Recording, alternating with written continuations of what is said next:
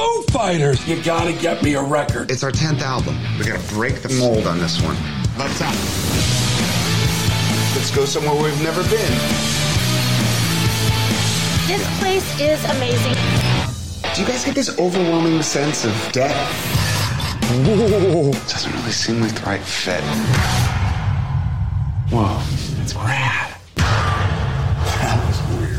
Sound of this house is the sound of album 10.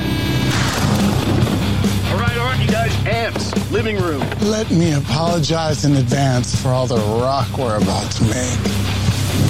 Got a couple of ideas I've been working on. I'll lay them on you. Dude, wait, wait, wait, wait, wait. It's called Everlong, and you wrote it about 20 years ago. How you feeling? Everything okay? Ever since we moved into this house, my mind is flooded. We all have writer's block. This is not just a creepy rock and roll house. It allows spiritual entities to cross into our world. Oh my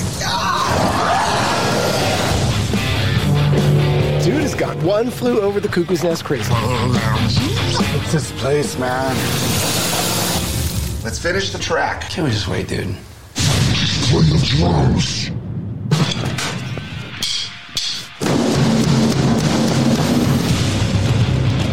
found a new musical note? Hell yes, I did. It's an L.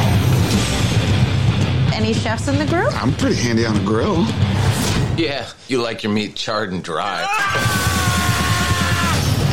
He does make a killer barbecue. Ah.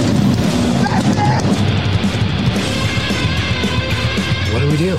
We go save his ass. Is the album almost done? Yeah, it's killer.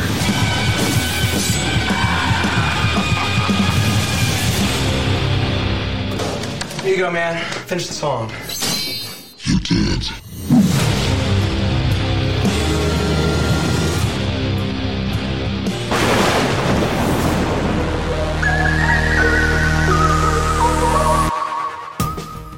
Good evening, everybody. Welcome to Heroes Asylum Movies.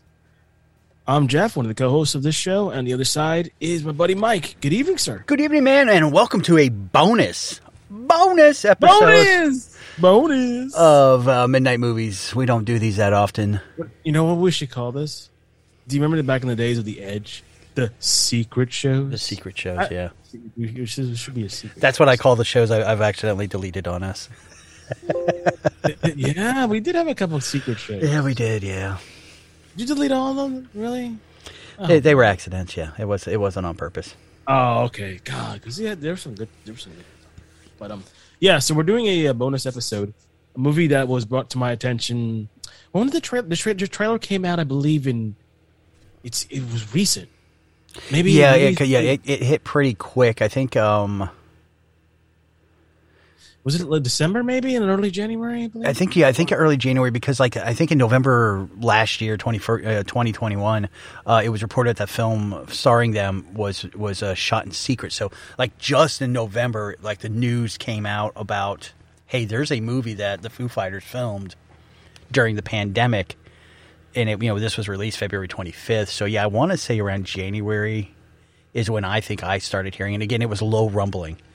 You know, Yeah. it was just kind of this low rumble going on. You know, just everything else in the news would kind of, you know, it, this got buried because you know people are thinking, okay, it's just a, you know, you think a band does a fucking movie, you're thinking, you know, Kiss versus the Phantom of the Cert, you know, so, so you're thinking, you know, something. By the way, the- we will do that movie this. that year. is something that we are planning on doing because we do have a few uh, a few hardcore Kiss fans, and uh, we were actually going to do that last year, I think, during Yeah, Thanksgiving. Thanksgiving. Yeah, with uh, with our buddy uh, Mr. Benjamin, and uh, that fell through. But uh, but yeah, no, that, but honestly, you know, when that when I first heard about it, so I was like, oh, okay, that's just a fucking throwaway. It'll be goofy. It'll be fun. I mean, if anybody remembers early Foo Fighter, you know, videos, you know, think about like learning to fly and stuff like that.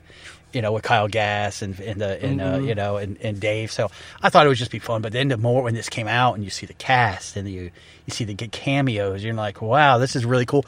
And the fact that they did this during the pandemic and filmed it and getting these people together. I mean, you've got you've got uh, fucking Lionel Richie on here. You've got uh, Whitney Cummings. You've got Kerry King. I mean, just like the cast alone, you're like, okay, Dude. it's kind of weird. What the okay. I don't even want to mention what Lionel Richie does. I'm just I'm gonna wait till we watch the film. And there's a, and there's a special guest for for a director of a mo- of movies that we've done before. Yeah. Yes. Yes. yeah. I could do when he came. I couldn't believe it. And like just and I thought like for me because I did not realize like I thought it was a joke. I was like, oh, we're just we have to make our tenth album. I'm like, oh no, that they are making their tenth album.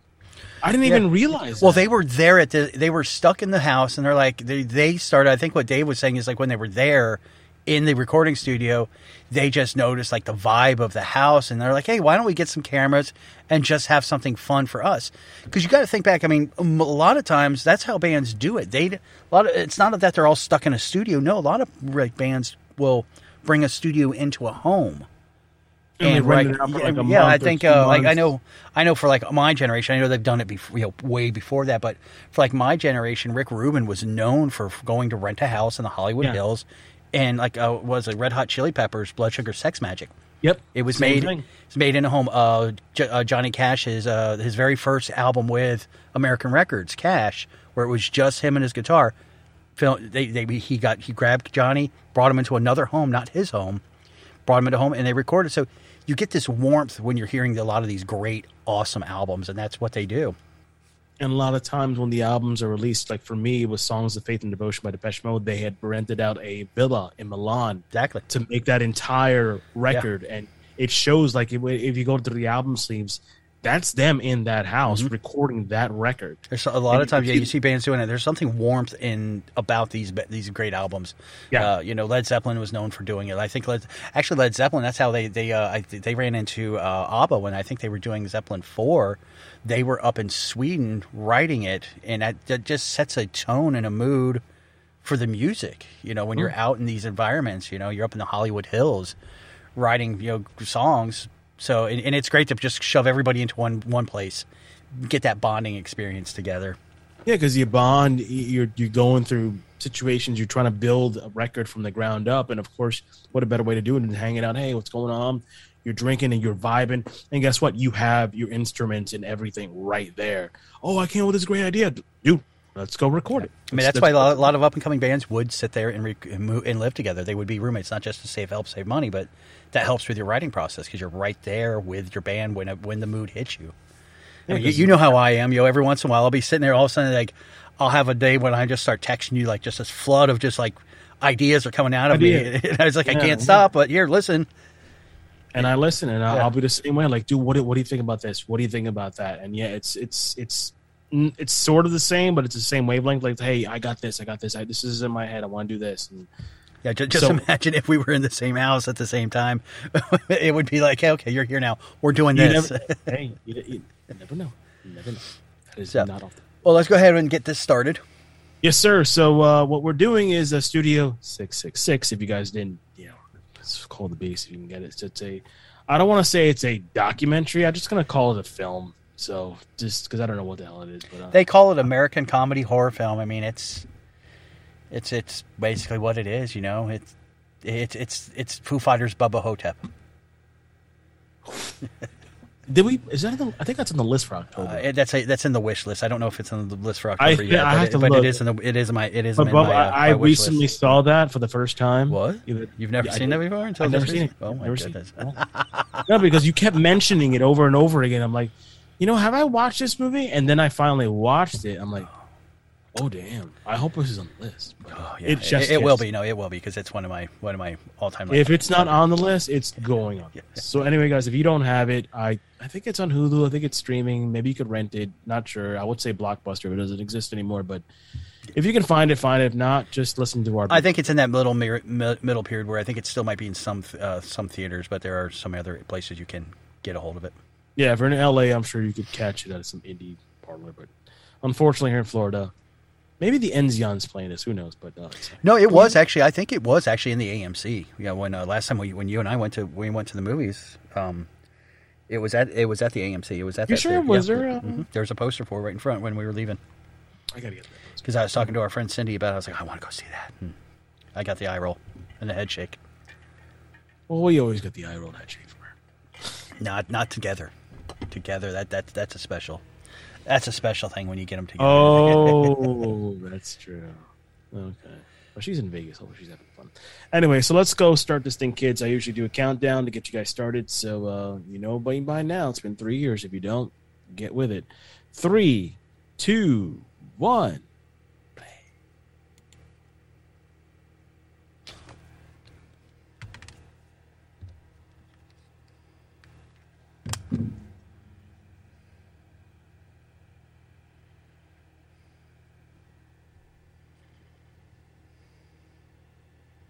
Blizzard Studios and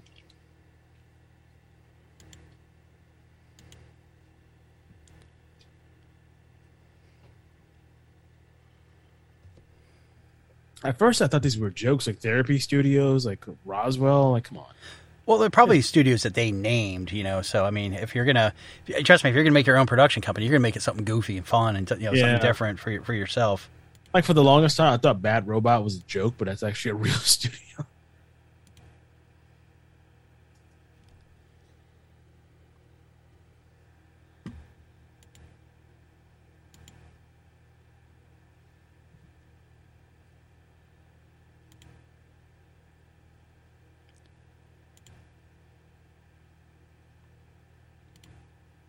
Calm before the storm.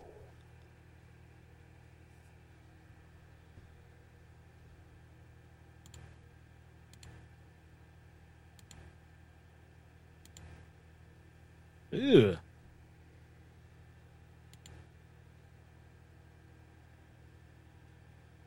You got the bone sticking out? Damn.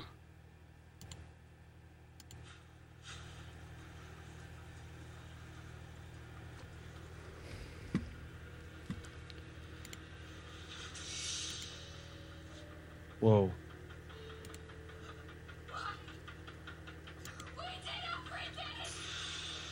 Oh, sh-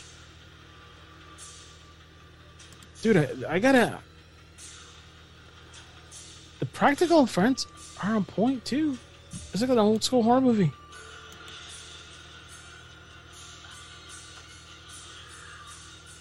Ouch. Ouch. That's gonna hurt. Ooh. Yeah. Well, you can tell a lot of influences right here. I, I'm not sure who.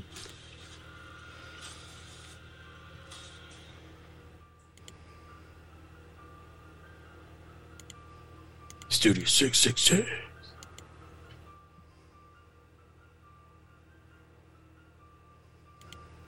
Surprised Ozzy hasn't done anything like this. Well, you got to realize Ozzy's not as dark and creepy as everybody makes him out to be. He's his songs when you actually really listen to his songs, they're not that creepy.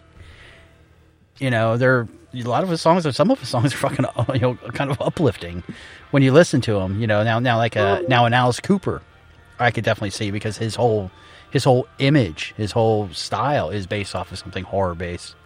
Welcome to my night. Yeah, but Ozzy, yeah, see, to me, Ozzy, I've never. I think it's his fan base is all about that. But um, but yeah, I don't think uh, I don't think him. Yeah, see, I knew it. John Carpenter. Yeah, he's on. Yeah, John Carpenter was on there. Look at that. Dave has some has some clout. Got some good people behind this shit.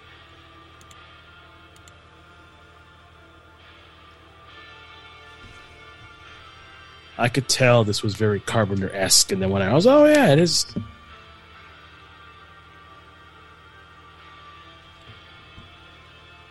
Based on a story by Dave Grohl.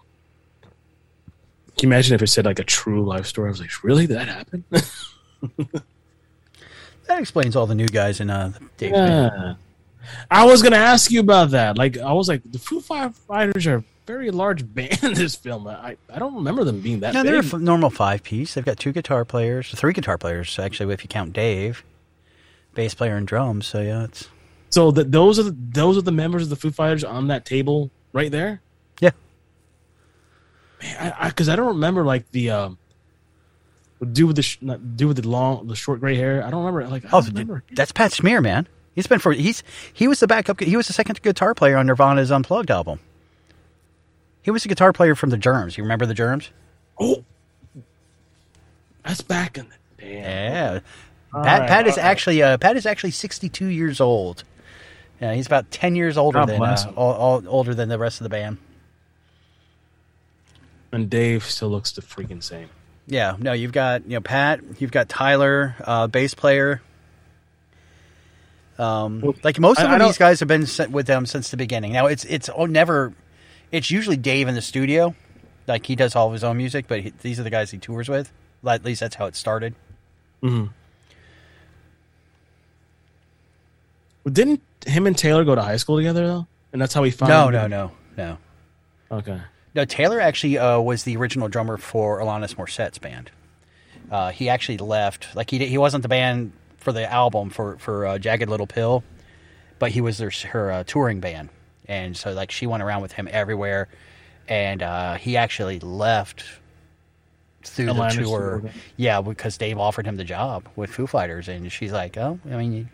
She got, she's like, it hurts. This is my band. This is the guys I came up with. You know that I started my career with these guys. I mean, she had um, a Canadian pop thing going on, very like uh, very Robin Sparkles esque. Not really. No, I'm joking. I'm joking. It wasn't. It wasn't that bad. She was actually, Dude, dude, you- touche. You look up. No, look up some of uh some of Alanis's um uh Canadian uh, releases, dude. There's some fucking heavy, like borderline, like dark shit, like her and like fucking like leather get ups and stuff. I mean, it surprises me. I thought you were going to say Robin Sparkle shit. I was like, dude. I Well, no, I that. did. I was just because it's it's just because it's sort of spoofing Alanis, honestly, because she was on a Canadian kid show growing up. Go ahead, find the straw. You get it.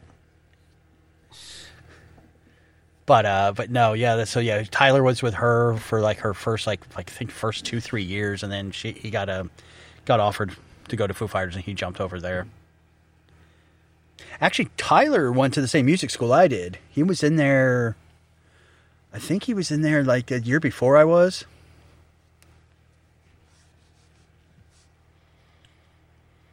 And we were talking about the Goldbergs last episode. That's the that's the dad that was in the Goldbergs. That's the dad, yeah. And he, I heard he quit the show or got fired. or Yeah, no, yeah, yeah. I think there was something going on, and he was. Yeah, he he hasn't shown up in a lot this season. If you watch some of the episodes, it's digital of him, like stock footage that they had of him, and his stand-in. You know, because there's certain episodes, certain scenes you'll see where it's his back, and you know it's not him. It's uh, there's a wedding episode for uh, the Goldbergs, and you just watch, you're like, ooh, what are they? You're gonna get me on this show. I know it. I'm telling you, man. you- Like I said, it captures our youth. It's all, it's about us. You know how the Wonder Years were about our kid, or like our parents' age. Mm-hmm. The Goldbergs is for us. It- It's about everything we went through. See, that's all you had to say. If the Goldbergs is our wonder. Yeah, it Years is basically it, it's basically what it is because they, they they every they're like in the same like year to two year difference of us.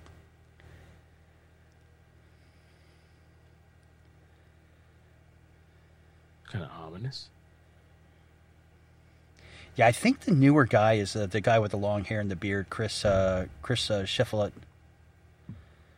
The other guys I I recognize, like I said, Dave, Tyler, Nate. Those guys have been there Forever. Yeah, and Pat. Yeah, they've all been there since like day one.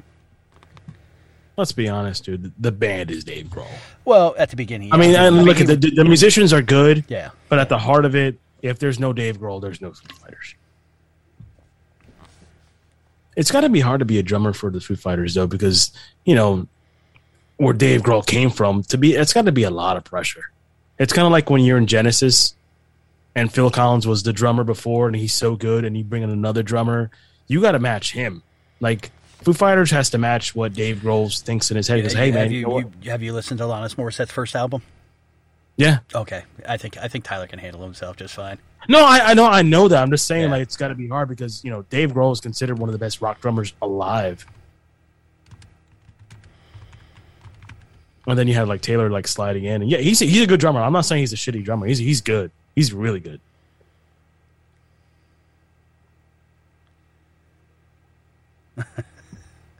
so this was really the house they recorded their tenth album. Yeah, they they got got some cameras together and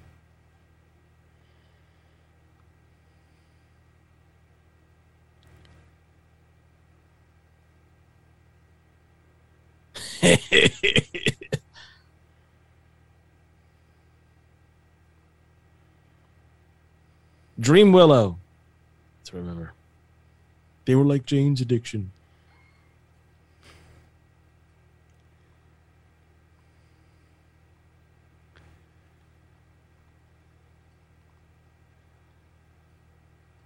Dude, this shit freaked me out right here when he's clapping.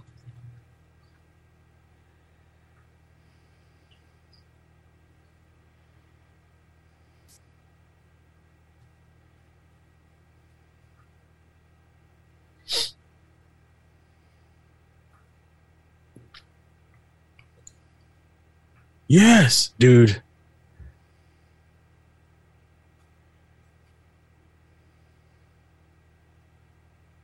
This is it.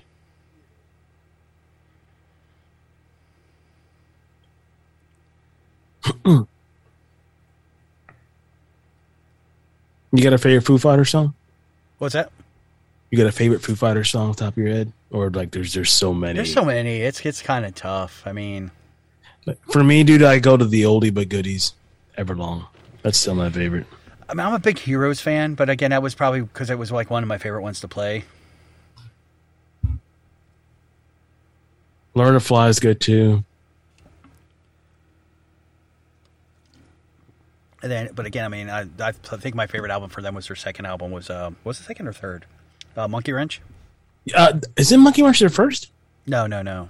Oh, dude, look at that cameo. There he is.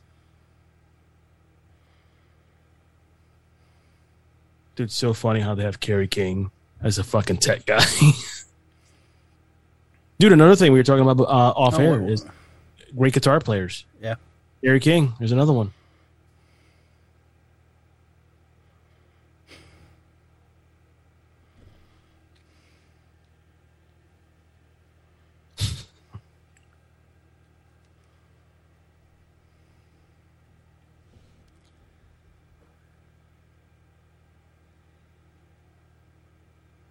Did you hear the rumor that him and um, Phil Lombardo had beef? Is the reason that they kind of broke up Slayer.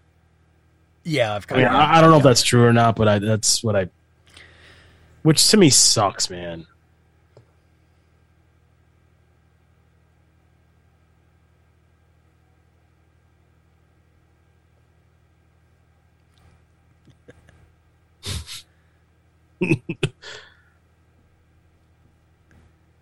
Where do you rank them in drummers, Dave Grohl? As far as like r- drummers, like overall, like I mean, I know they have categories. I mean, you're a musician, foo foo guy. I'm sure they categorize different drummers like classical rock and like you know. Well, I mean, you got you got you know. I mean, he's not going to be a Neil Peart or Dave Yeah, Courtney. I mean, he's you know he's just not going to be the technical guy. But as like as like a creative drummer, because even like a lot of people will crap on like guys like Ringo Starr because it just they think he was just back there like holding this. No, but when no, you I wa- actually sit and like listen to what Ringo did, I mean, it was amazing. But I would put him on on par with like a Ringo because of he he was there, didn't draw much attention to himself. You know that that's one thing I'll say. It's, I, I would put him on par with like a Ringo because he was a solid. Didn't do it. Didn't didn't draw too much attention to himself, but he was a solid, solid guy and knew and did some really creative shit when it, with his uh with his art. You know, he's definitely not a like a Stewart Copeland from like you know the Police or you know a Bono No. or anything. Yeah, I mean he's definitely not in that range, but Although I- I'm a big Stewart Copeland guy, he's good too. Did you watch the uh, documentary where he was talking about like his his influences at, from drumming? No, no. It's so fucking great. I'm trying to remember who he was sitting there talking to. He was talking to a, um, a, a rap artist. I think it was was it Usher? Maybe I don't know if it was Usher or not. And he was talking about like what his what his influences was. You know, growing yeah, up. Gi- it was Ginger di- Baker. No. Had, Ginger Baker had to be in there. No, disco. His his intro, his style was Disco. disco. And he's like, "What were you talking about?" He's like, "He's like, listen to the intro to to Teen Spirit, and you hear that bata bata bata bat. That's a fucking Gap band." He ripped off the Gap band for the intro to one of the biggest grunge styles ever. That's that. That's that two time fucking upbeat thing that they do on like fucking disco. Dude, I didn't even realize that until Yeah, yeah, it just like blows your mind. You know, you want look look it up. There's an interview with him talking about it. And he's like, yeah, he's like, no, this is I like that pata pata, that that offbeat like intro is from the fucking Gap band that he, that he ripped him off.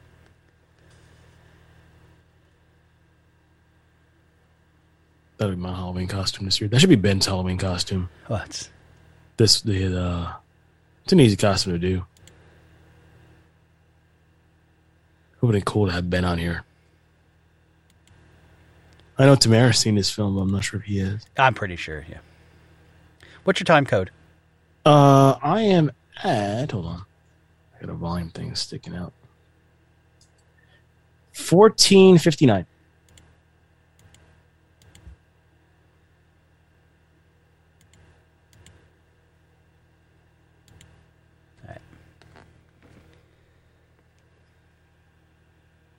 No, 15, 14.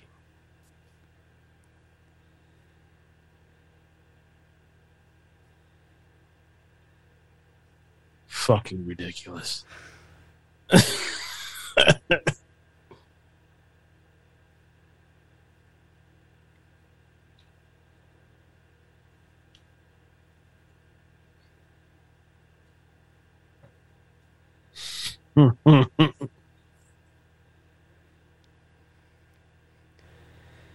you that's Dave's uh, Dave Lombardo's favorite scene. Oh, I'm sure. I'm sure. I'm sure. Like uh, he's like, yeah, fuck him. He's got, he's got that sitting on replay in his his bedroom. Yeah, he's probably has it on loop. Hey, baby, check this out. Fuck that guy.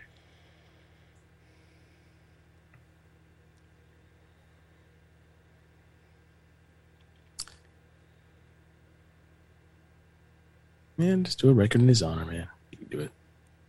Do your thing.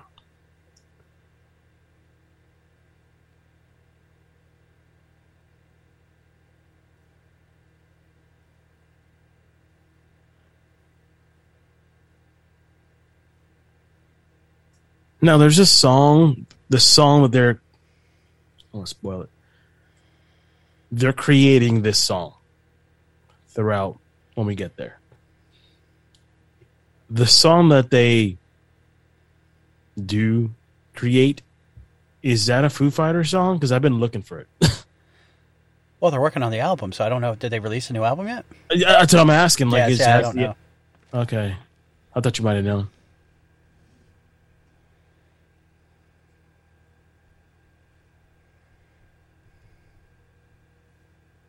Kiss the grills, kiss the grits.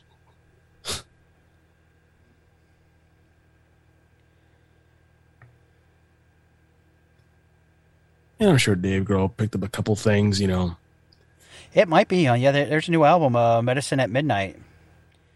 What's the release? It's uh, it looks like it came out uh, February last year. So I wonder if it's. it might be what, when they were doing it.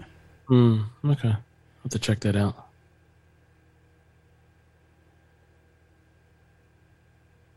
This guy's 62 years old, huh? Jesus.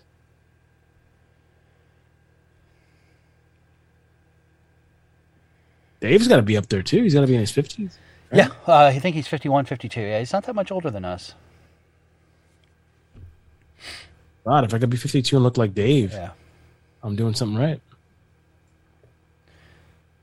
Yeah, like I said, yeah, I think uh, I think um, like the rest of the band's all like in their you know fifties, early early fifties, late forties, and then Pat's the older one. But again, you got to realize they like Dave was influenced by Pat by the Germs. You know, the Nirvana was influenced by the Germs. I know. It's just it's wild that he's in that band now. Yeah. I just when you Well- mentioned the germs, I was like, Well, got I mean, he was with Nirvana during their during the, the Unplugged concert, and he was their backup guitar player for a long time. I have to look at that. I gotta I gotta look back at that. Oh yeah, he's he's in the back. You know, he's not. They don't like focus on him too much because he's the. Basically, he's just a hired gun at that point. But yeah, he's in there.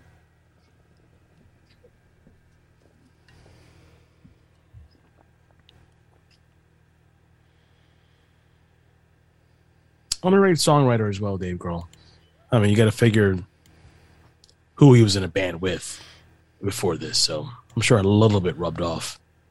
Uh, actually, there was a lot that like look at some of the interviews that he has that he talks about. He doesn't and- mention. I mean, I'm not sure. I mean, Yeah, he I don't mean- Like there are some interviews out he? there, yeah, where he talks about you know because they ask, you know, well, why did did you ever bring any of your song ideas to Kurt? And he's like, I did, but then I also knew that this wasn't this band wasn't for that music. Hmm. So he's like, no, he's like, there were a few songs that we tried to work on together, and I brought a, f- a few that you know we tried to do, but he's like, no, it was more Kurt's you know, band. Yeah, but but also at the same time, Kurt did talk about Dave's writing style, and he, he said that he always said that he was a he was a different writer, but a, he had a better style and a better he understood music a little bit better. there was an article I read like that popped up on my Facebook feeds, and it mentioned like what would Kurt Cobain be doing nowadays if he was still in music, and they were saying, well, th- there was one of the one, one of them said he'd probably be out of the business by now because, Yeah. You know, his music was sort of like you know, of that era, but then somebody mentioned um, had been Johnny Cash like, and then I thought about that. I'm like, I don't. Mm. See, Johnny's a once in a lifetime guy. I well, don't know. he's not once in a lifetime. John, Johnny's just like kind of what we talked about uh, last episode. We talked about people changing and, and with their styles, Evolving. and being evolving. And Johnny was a guy that could evolve. You know, he did change with the styles. He Could- started off. He Mm. started off as rockabilly, then drifted over to country, and then during the like sixties and seventies, he was doing more uh, religious and um, Gospel music, political yeah. political music, and then Oh, he but- came back around. Yeah, so yeah, Johnny had a, that ability to morph.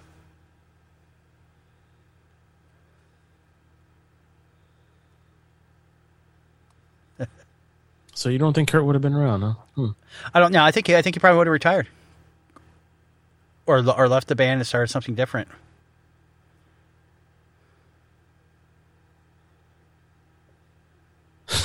Just- you did that already.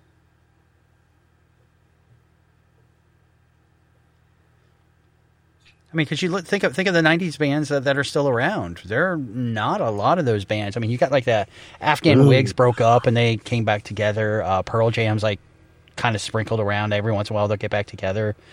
You know, Screaming Trees basically kind of like came back around and did stuff. You know, now he passed away. They're not going to get back together. doing shit, no. I mean, yeah. I mean, I think, think eventually, just like any band, Nirvana would have broken up. Dave would have probably got had his chance to do his own music. They probably would have come back together a few times, but yeah. I could see Dave like Sting. When Sting left the police. Oh, yeah, I think his career wouldn't have changed that much. I mean, it probably would have started a um, little bit later. But I think also, I think if he's even said it, he's like doing writing the Foo Fighters albums was a was a healing thing for him. It got, him to go back to music, you know, because he's like I he didn't want to go back after the death. He's like I, that's that I connected Kurt with music and and he did that in secret and he passed that that album out or tape around. Listen, I mean, I'm not sure. I have not seen many. Like to me, my my time range was like, Kurt died. I was leaving. I was on the verge of just leaving high school. I didn't hear like till years later. Oh, who's this Foo Fighters band? Then I saw Dave Grohl. Like, oh, okay, that's the drummer from Nirvana. He made a band. Cool. Dude, this is this is gold.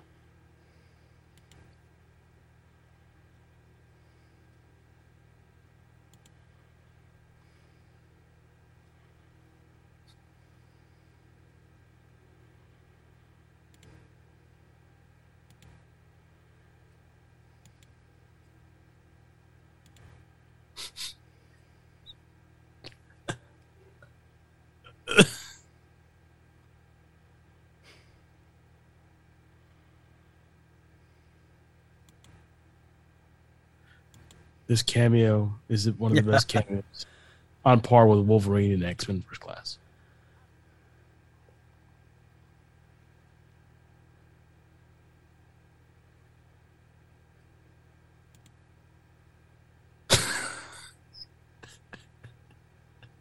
Nerd. I love that. when scene. when this scene when, when this scene came on, I wanted to text you so bad. I was like, "Oh my god!" But I did. I was like, nah, he's, "He wants to wait." Well, you see now Kirk passed away in April 5th, 94, and Foo Fighters uh, released. Ninety six. Ninety six. Yeah, but he formed the band. They made their first public debut less than a year before after Kurt's death. It wasn't that long.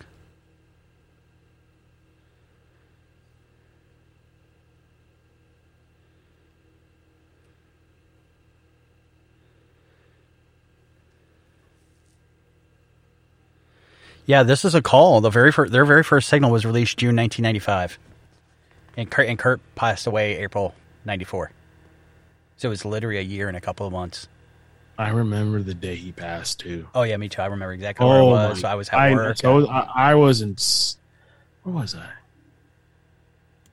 No, no, no. I I, I recall now. It, it came over the radio. Yeah. So I was listening to uh, like- I was listening to JRR, I was at work at a place called Datamax. We were we did printing or printers, and I remember I was on the I was on the uh, the uh, the line wrapping up the printers, and I remember had my headphones in and heard that. By the way, while we're bullshitting, this scene is kind of terrifying. Well, remember remember who was one of the producers I, on I this? know, yeah, John Carpenter, man. I mean, like it's there's Ben's Halloween costume this year. I'm telling you right now, shit, I'll do it. You will always get me the practical effects. Yeah, but like I was saying, when he passed, I was I heard it over the radio. I'm like, what? And then like I went home and like went to MTV. It was everywhere. And the next day was like the the, uh, the candle sigil and around that park in Seattle. I forgot where it was. And then Courtney reading that letter. I was like, shit. Like it's it's real. Like damn. Like I like Nirvana, but I was not I was not a Nirvana fan. I I like there was two other bands that I liked before them. Like I love to me the best band that that era was Alice in Chains. Then there was Pearl Jam, then Soundgarden, then Nirvana. That that I mean, then Screaming Trees is around there too. Well, yeah, I mean, because Mudhoney. I mean, yeah, I mean, grunge was a certain style or a, a kind of a, a feel to it, but you had metal grunge and you had songwriting grunge and you had punk grunge. You know, Nirvana fell in the Nirvana fell under like that punk grunge influence.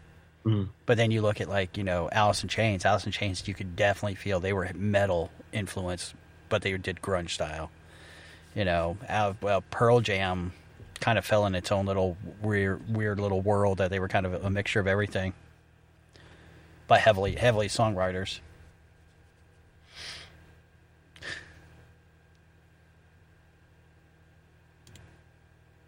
I love. Hey, Dave, me and you have that say, dude. Ranch dressing, bro, and French fries.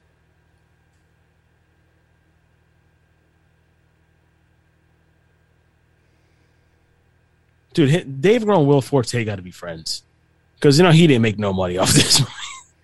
they got to be boys. Dude, this as a musician, you must have been dying watching this scene right here. Him learning how to play guitar again.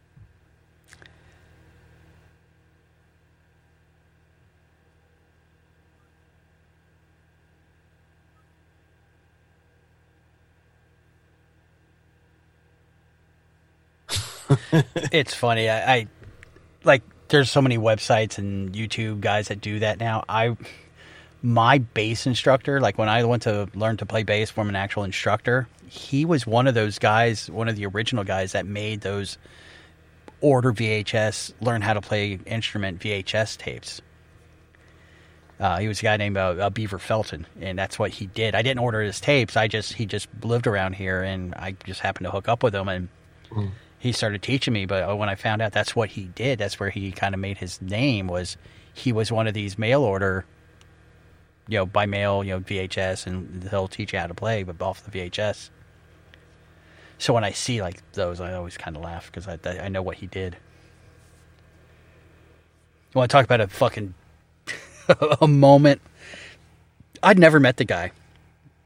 I talked to him on the few, phone a few times, and I finally set up a, a you know a date to come in and you know sit down and like see if I wanted to learn from him. You know, get to talk to him, which I that's what I loved about talking, being taught by him. He didn't. It wasn't about the music. He wanted to sit down and talk to me and see if we could even get along as you know teacher student. It was so creepy. And Go I walked. sorry. I walked into this room. This thing. He's like, "Hey, go into that first room there. There's a little. You'll see the little studio thing, and you know, just grab a seat and you'll pull out your gu- guitar." So I walked in. There was a there was a chair for me, and I could. He had like a board that that he would sit back. And there was no chair back there, so I was like, "Oh shit, let me go." up." Being a guy, nice guy I usually am, and I was like, "I'll go go get him a chair." Go out and I find a chair that's like in the in the lobby, and I come bringing it in. He's like, and I see him come running around the corner, or not running, but rolling, because he's in a wheelchair. And he's like, "Isn't there a chair in there for you already?" I go, "Uh, yeah, but I was getting you a chair." And he's like, "Well, don't need one." And so That's fun, right dude. off the bat, You- he and I right started. bat, you knew, you knew. And to to piggyback on that, I used to have a bass instructor when I I had Mars music back in the day. I took bass lessons for three months, and my teacher, similar to, to your experience, when I walked in, he's like, "Hey man, what's going on? Like, what music?" Like before we, I even picked up like my bass guitar, I brought it in. he's like, "What do you like? Like, what do you like doing?" And we were just like, we were just talking about music, like you know, what's for your favorite bands, and like that was our whole first session before Yeah. I even picked up the bass guitar. The next session, he's like, "So what? What's that one Cure song you were telling me about?" He's like, uh, "Fascination Street." Has one of the best bass lines. Have you heard like din din din din din din? Like I love that bass line. So we practiced that bass line for three weeks, and I finally got it. And then like um after three months, we were getting into like just we were doing a lot of Cure stuff. And then I found out, oh, you know, me and my wife were moving to New York City. When he left, I was like, oh, I'm gonna keep playing. The next the instructor that came in, he was more theoretical, like, oh, you have to do. I'm like, Look you know in the what? background. Sorry, I didn't mean to cut you off. Look in Yeah, the okay. background. There's going to be a laser gun. It's the same laser gun from Foo Fighters' first album. It's supposed to be a little Easter egg they, they threw in there. There, Before the raccoon is dead. Oh, the raccoon is. dead. That's freaky, by the way. Fucking trash panda. You're mean.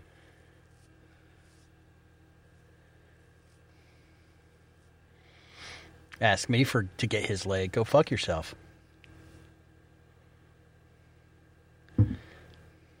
Guess somebody's not a Guardian fan. I am a Guardian fan. They No, I, killed I, Rocket. meant, I know that's what I'm saying. I guess whoever did that's not a Guardian fan. Yeah, they said his Well, the, the laser guns from the from the Is it? Did we pass it? I maybe I don't know. I haven't seen it yet. Uh, you haven't seen it. Look, I'm looking now.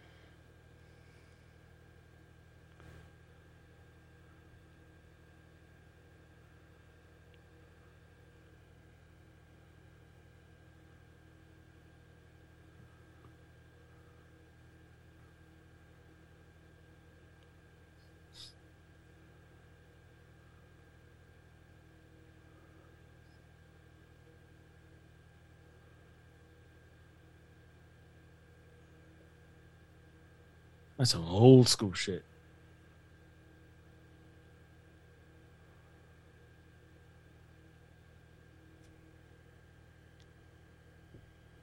Yeah, I wouldn't put that shit.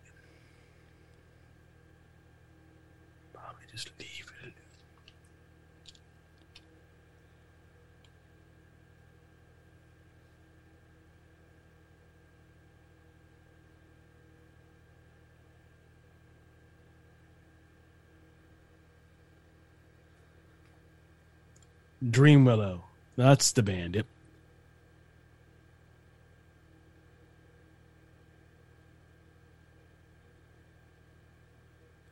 I wonder if they're a real band. Is that a real band? I've never heard of them.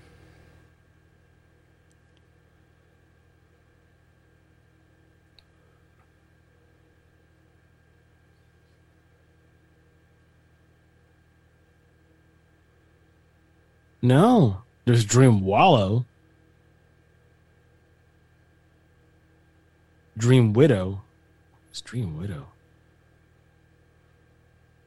Ooh, they sound. They look evil.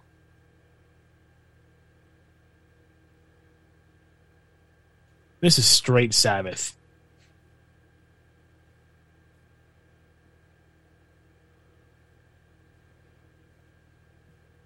What do you think?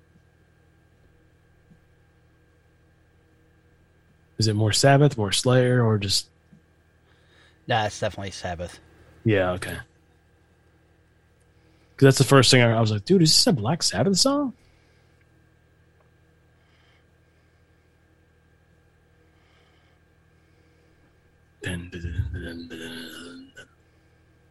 Or honestly, uh, Monster Magnet.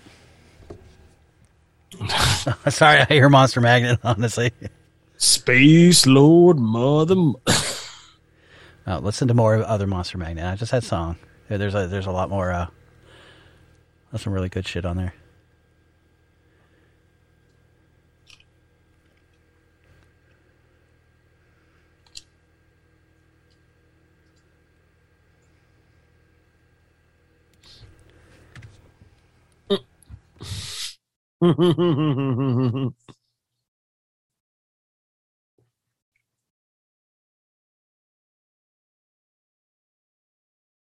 See, this is where it gets really.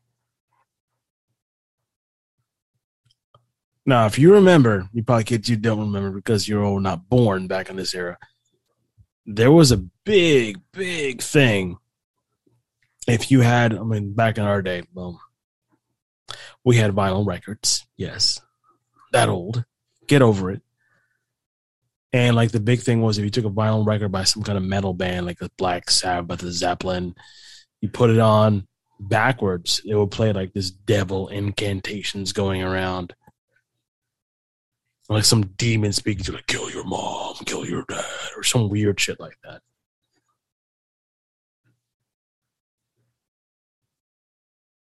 So that's a little callback to that stuff.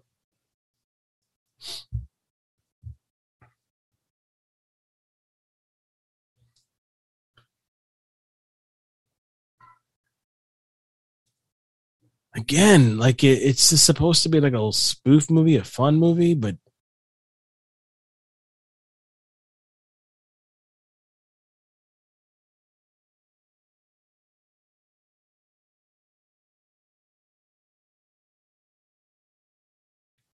I'm trying. I'm just getting over my head like, oh, John Carpenter help him out. There's a lot of Carpenterisms in music, like the effects. Just oh, why Doritos?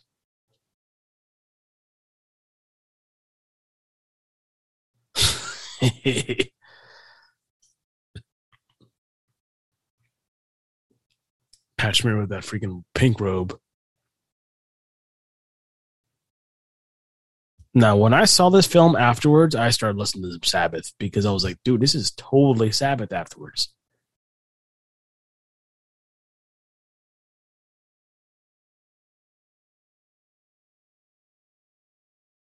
Just evil. He mentioned something towards, like, not towards the end, but like towards the middle of the movie of like, hey, I want you to play drums like the Four Horsemen are coming. I'm like, dude.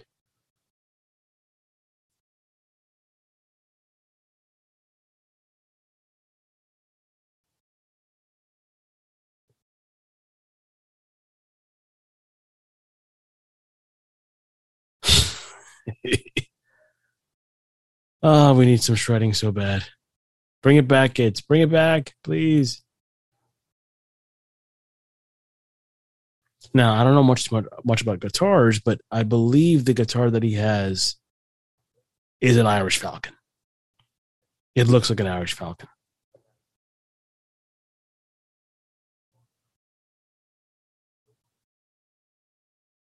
It's in my head, man. Actually, no, I take that back. It's not an Irish Falcon. I, I think it's a Fender. Yeah, as I say, it was either a Fender or a Gretsch. I couldn't. Yeah, I, I, just looked at that, it again. The head, was, the head, looks like a Fender, but the body's kind of a Gretsch. Yeah, the Irish Falcon's a little bit more as far as like the um the latter half where he's holding it. It's more defined, I guess.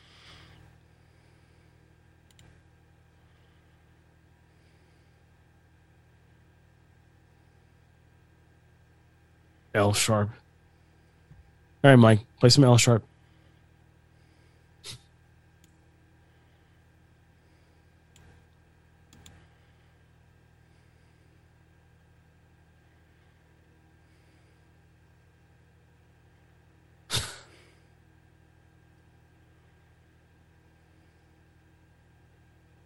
That's a hell ass beat, though.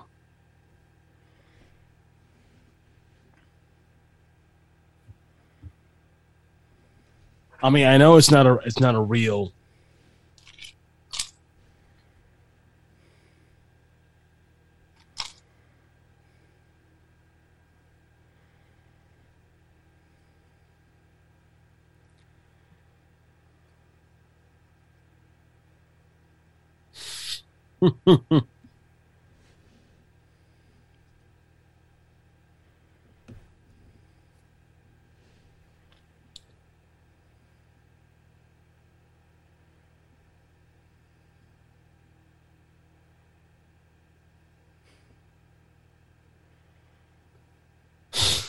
Fucking Wendy. I love her to death.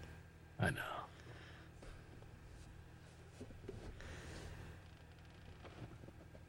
Did she have blonde hair? She's somebody, right? That's Wendy Cummings.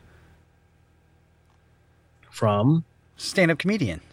Never seen Wendy Wendy Cummings stand up comedians or comedy shows? Wasn't she, wasn't she in a TV show too? Uh, I'm sure she's been in a few things. Let me see. No, I want to. I thought I saw like that face is so familiar. I mean, nothing that I think you would watch. But yeah, she had a she's had a few about five, four or five comedy specials, and uh, did you see Ridiculous Six?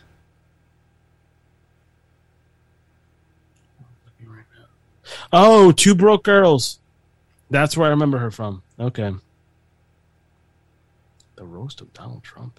Oh yeah, yeah, she did. She was in a few of the roasts.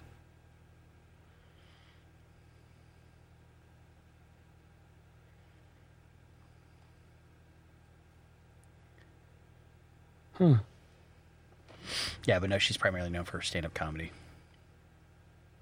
Yeah, I'm looking. Okay.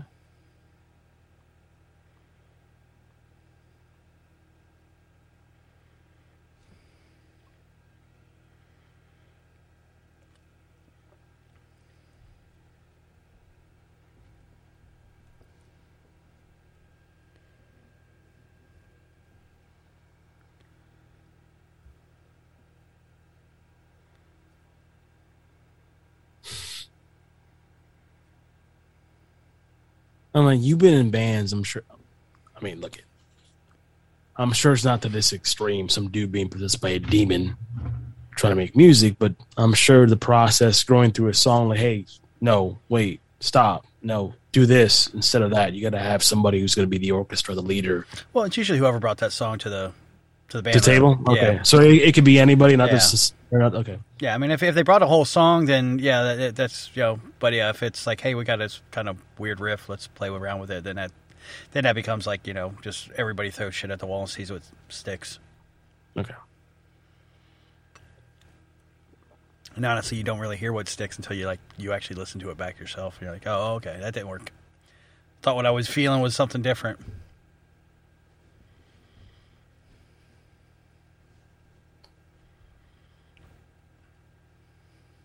I mean, but honestly, most of the bands I was in, you know, was usually like, you know, cover bands. So, I mean, I had a few original bands, but for the most part, my experience was always covers. I love the face. The poor one. Why? Why?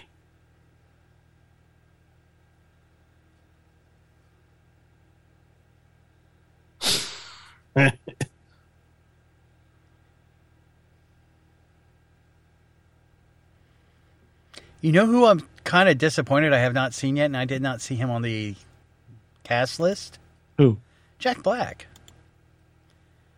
Because Dave's done a lot with him. He played Satan on uh, a- Yeah, a couple of um, one of his videos, and I was like, he was. I think it wasn't he in Pick of Destiny too as Satan. Yes. Yeah. Yeah. Yeah, I just I don't know. I just thought something like this that he would be.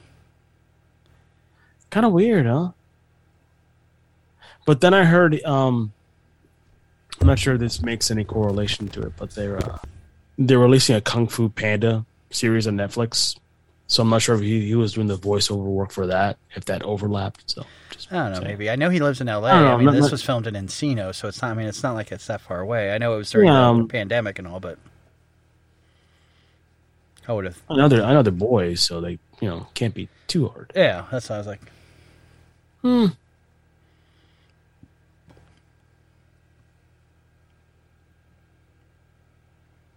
He woke them up in the morning. Hey man, may I star David?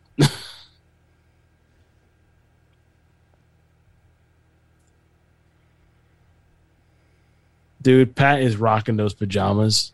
Like, go for you, sir. Good for you. You rock those PJs.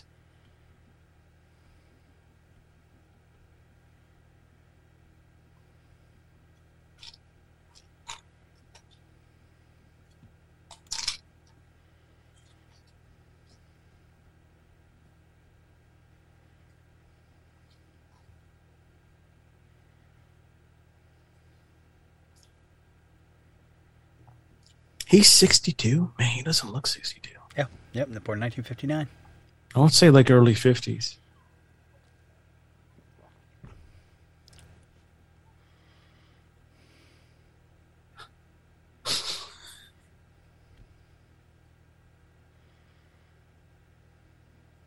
because you got to realize, I mean, the germs, the germs were a band in 1976 to 1980. I can't believe you mentioned the germs, man, because I used to listen to some of their shit too. Just like off-putting, like, oh, okay, they're a pretty decent band. Like, Mm, pudding. Oh, sorry, you said off putting. Sorry. yeah, off-putting. There's not a band called Pudding. Although, did you hear the uh, casting for the uh, for season three for Harley Quinn? Yes, I did. Who's playing Nightwing, dude? Yeah, I was like, oh, kind of interesting. But it, it goes with the show, though. It, it, Yeah. it fits the show, what the vibe they're going for. So, and by the way, you turned me on to that series, so I cannot. Hey, that show's gold. It's golden, Pony Boy. It's golden.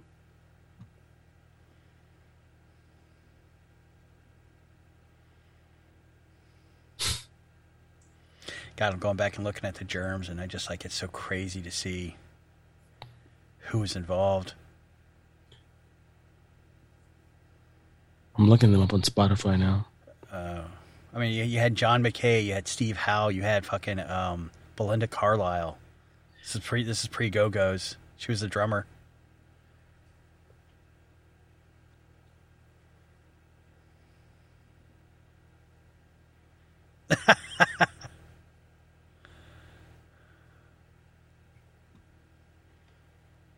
Yeah, look at that.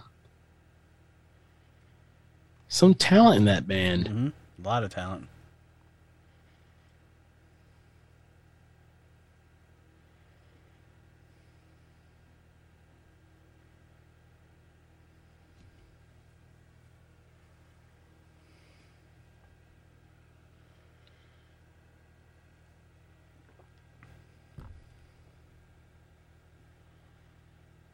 Look at the old acts associated with them. Jesus.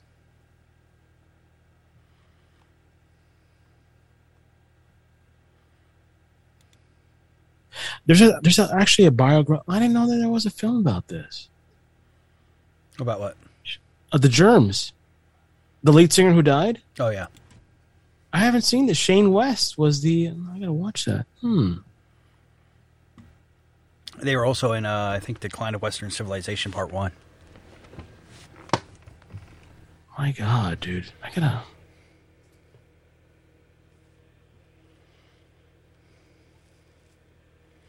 And if anybody out there is interested in the in the in the eighties hair metal, there's a Decline of Western Civilization Part Two, which is a really interesting one.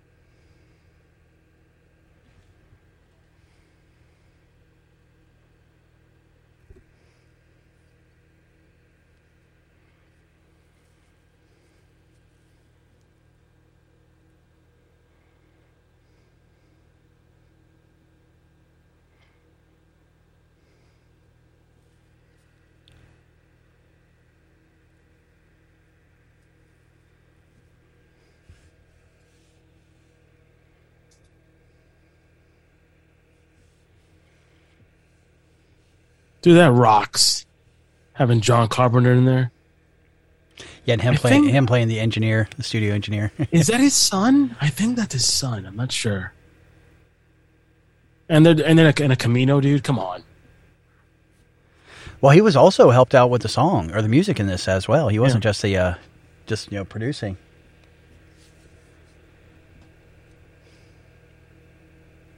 His live stuff. I, I've never seen him live, but they, I watched some some of his live concerts on YouTube. His his son plays um guitar or something, and he plays like synth and all that. Dude, it's really good. It's almost like when you see John Williams live or Hans Zimmer, like all these composers. You think, oh, they're just these composers. They do scores. No, they rock out.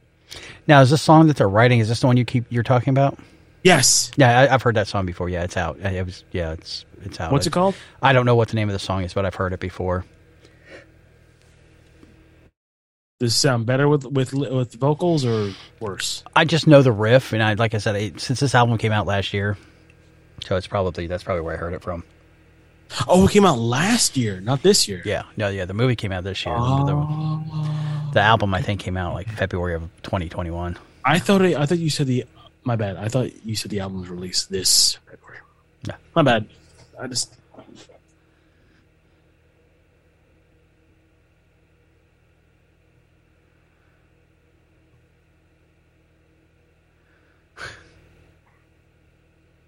Will Forte. Underrated comedian, by the way. Oh yeah, no, he's great.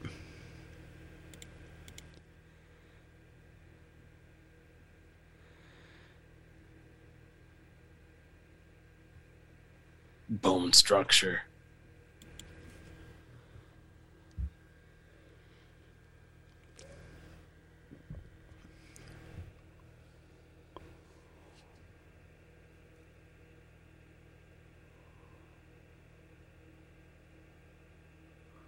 He's got the ranch dressing.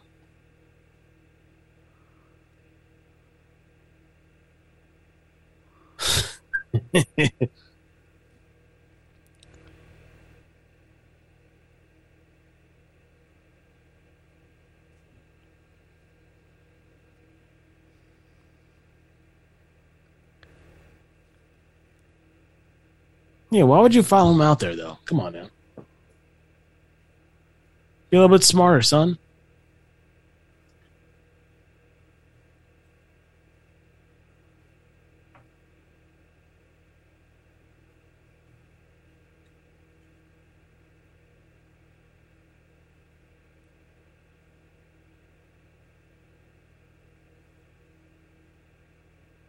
Dude, th- th- this shit freaks me out. Those little, those red eyes and like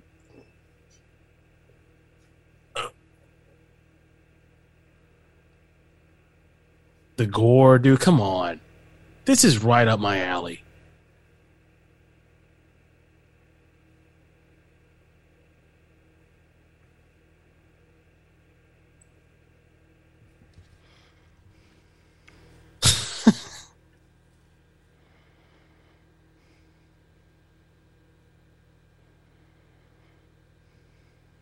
That reminds me of Devil May Cry.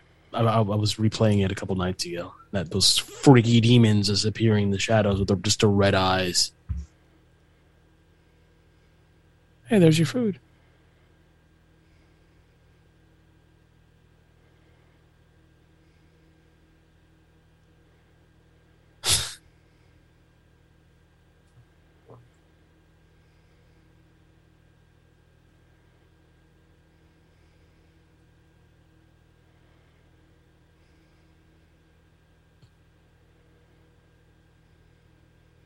What's the last good band you heard that was actually new?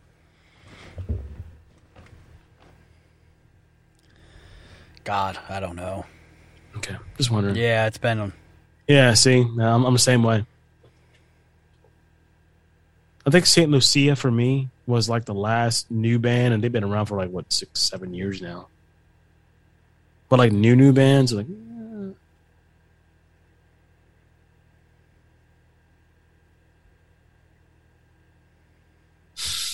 Is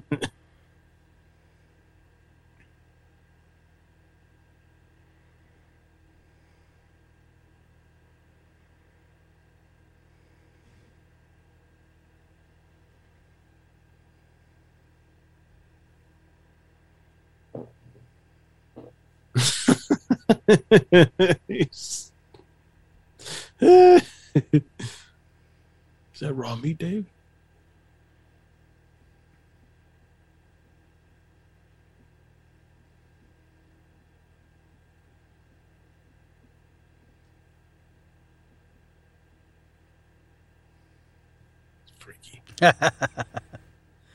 So, according to Dave Grohl, he's saying that the band actually recorded a whole album for the in movie fictional band of uh, Dream Widow. They've actually recorded those. So, you might find eventually, you might find a Dream Widow uh, album out there soon.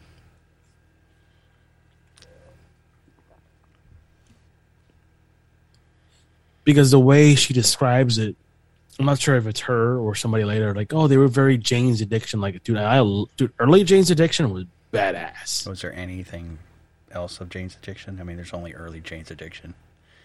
I mean, they really only did two albums. Actually, no. Perry Farrell did, was had a decent solo career. Dave Navarro did one. Did you didn't like that? Well, I know. I, I think I think Porno for Pirates is better than uh, Perry's solo career. You, you know what? Yes, I take that back. Take that back. Even Dave Navarro's solo album was pretty decent. Was it Rexall? That was good. Yeah. I love Jane's Addiction. Oh. Coming down the mountain.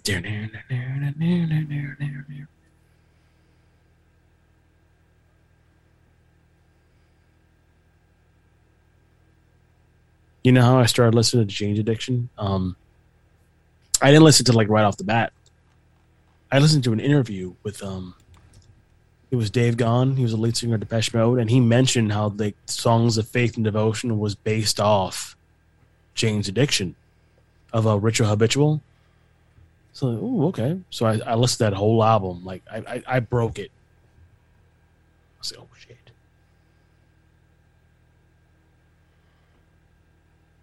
See, I'd heard uh, of Perry beforehand. He was in a just a, was a small band called Psi Com. Hmm. Um, kind of, kind of. They were like punky. They were more punky than than anything else. They weren't. They they were they weren't what Jane's Addiction was, um, but they like included like members of like different bands from from around the area. But uh, but I, I kind of had heard them there. That's where when uh, uh, Dave went out to join Jane's Addictions, that's what he was expecting to join. He heard Perry was doing a new album, getting a new band together. He thought Mm. he was doing creating like a new Psi Com. But then when he got out there and saw what he was doing, it was completely different. He's like, "Oh, okay, I can get behind this now." Another dude, another good guitar player, Dave Navarro. I mean, he's not. Navarro would be one of those ones that He- yeah, I would put up there pretty high as far as like playing style. Like he, if you let him go, he can he can shred. Listen to his solo album, kids. Rexall, really good. Yeah, it is. Yeah. Really good. Like I, I, I still listen to that. There's one song. I think it's called Rexall, perhaps the self-titled, but it's a video with his then wife Carmen Electra. It's it's it, it goes from like high to low. Goes like Dream Weaver, na na na na na, something like that. But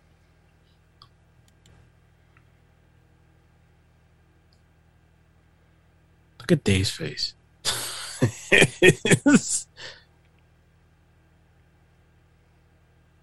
again, as the uh, resident musician in this room, I'm sure you've been there practicing with the band, and somebody gets pissed off, and It's, it's usually been me. oh, really? yeah. I would have never figured that out.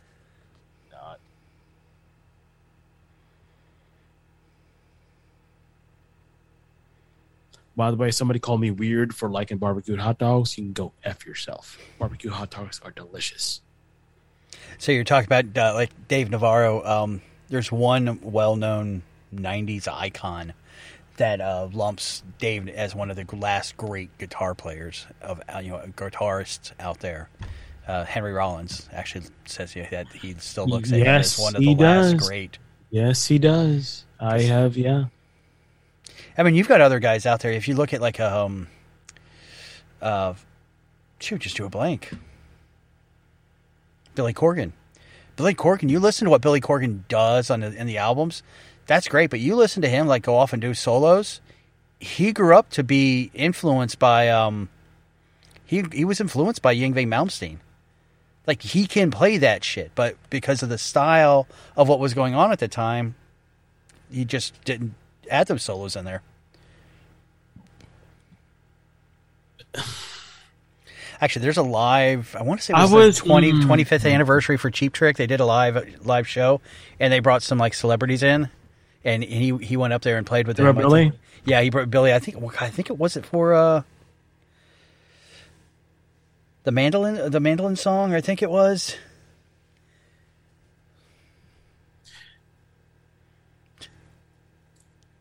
I, I was, you know what?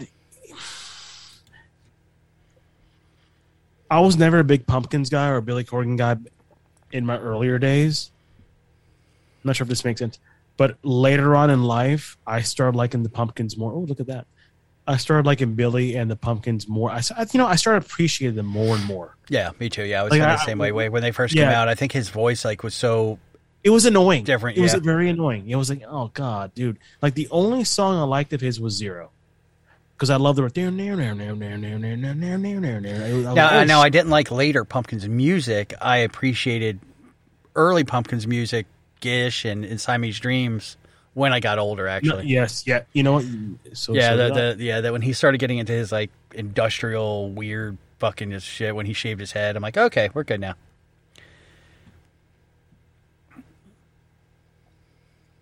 Like um he did like um he did a song for the Batman and Robin soundtrack, which the soundtrack is he did like two versions of the same song. The end is the beginning is the end, and he flipped it. The end is the beginning of the end. And the latter song they used for the Watchmen trailer that came out later on. It's funny because like one was the Batman and Robin soundtrack, the later one's for Watchmen, which I thought was fascinating.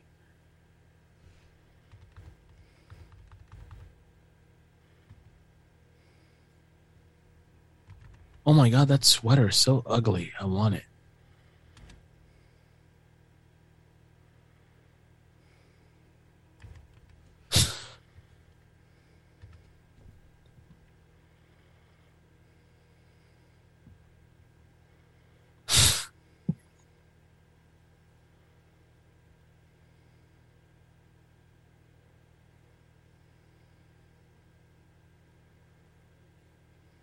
Yeah, I think it was during Adore and Machina. That's when I, I was like, oh, what are they doing? Like like late Yeah. 90s, you know. Like I said, it was one of those bands that like my friend Jim Reeves, who's in you know he's in Jersey right now, just had a birthday. Happy 48th birthday, brother. Um, he was a big Pumpkins guy. Oh, Jeff, listen to the Pumpkins. Listen to the Pumpkins, man. They're so good. And I listened to Zero, like I just said.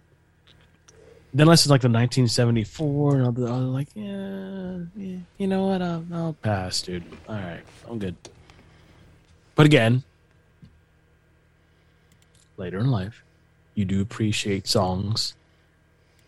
And those are one of those bands like, oh shit. Like, you know, he's he, he owns the NWA right now, if you guys didn't know that. He he owns literally the name National Wrestling Alliance, which kind of like blows my mind because, you know, me and Mike growing up, NWA was like there's WWF and there's NWA. He owns the rights. I mean, it's not much now, but Do you know how he got into that? no, I don't. Is it a good story? Rick Rubin. Real- told Rick- him to do it. Rick- Rick Rubin? Rick Rubin told him, "You need to buy that. You need to invest yourself into something like that you love." And they both loved wrestling. And yeah, Rick Rubin was a Rubin- wrestling yeah. fan? Oh yeah, No. dude, you got to realize back in the day, Rick Rubin was like. Rick Rubin grew up with the original WWE and But the Rick- original NWA. Yeah, or, so yeah, that's When, when I think of Rick Rubin, I think of the bearded guy who produced like the Beastie Boys album. bingo. Yep, yep.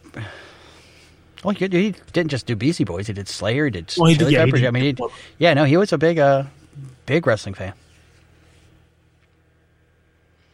Yeah, Rick Rubin's the one that kind of like said, "Hey, you know, you, you need to By the end, yeah, you need to you know get into into that," and that's what he did. that's crazy.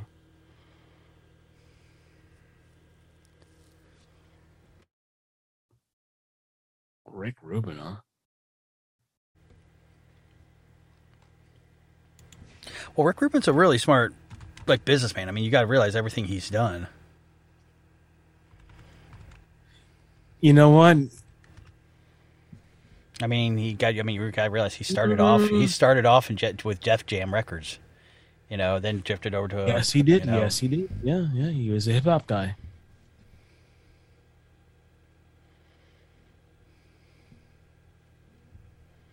Dude, if I told you that I used to have a hip hop band in high school and I used to record it and have five albums out there, would you believe me? Fuck. Uh, Or no. would you? No? Okay. So you would need proof. yes. Okay. Text my brother real quick.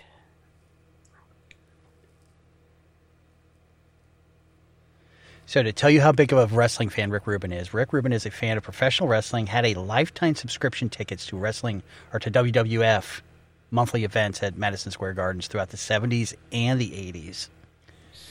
Rubin cited Roddy Piper and Ric Flair as influences in his work and promotion.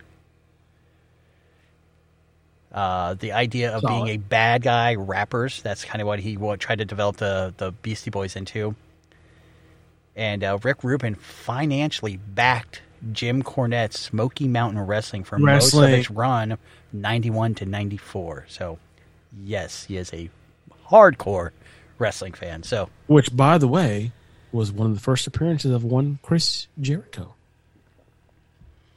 He was a tag, he was a tag team partner of um, Lance Storm. So, well, yeah, they were always tag team partners when they began. well, they, grew well, they, well, together. yeah, back in the day. But I'm just saying, like, their most, the first time was in Smoky Mountain.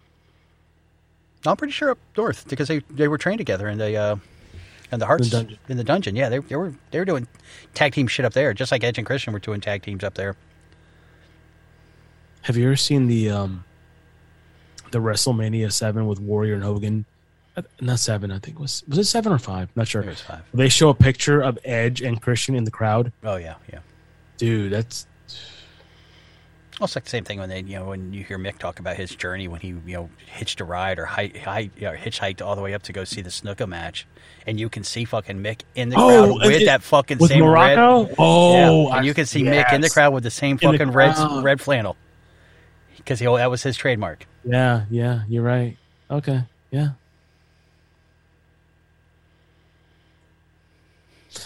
It's the roaring nineties. I gotta bring back low blows and chair shots, man. Oh, there's just. We'll talk off air.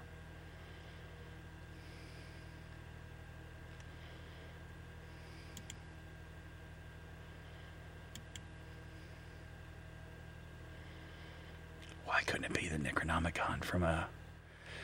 I From know. Evil Dead, that would have been dude. I. I was just thinking the same thing. You could just like maybe they didn't like it, dude. It it's it is. It's right there. Maybe they didn't own the rights or some weird shit, but my god, you could have done the necro.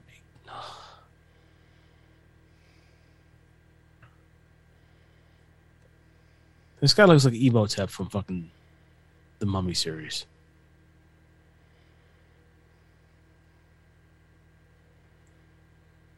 So you saying all bald headed guys look the same? Yes. Like, look at his mouth. It's like it's like the fucking mummy. You know? Because he's screaming. You guys are ghost fuckers.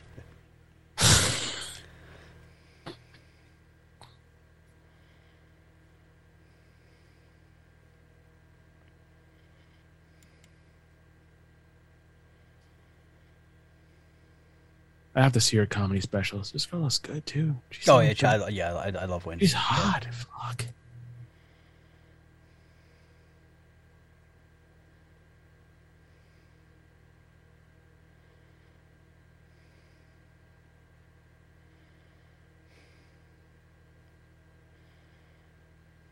I'm not sure why they're hanging babies here, but it's cool.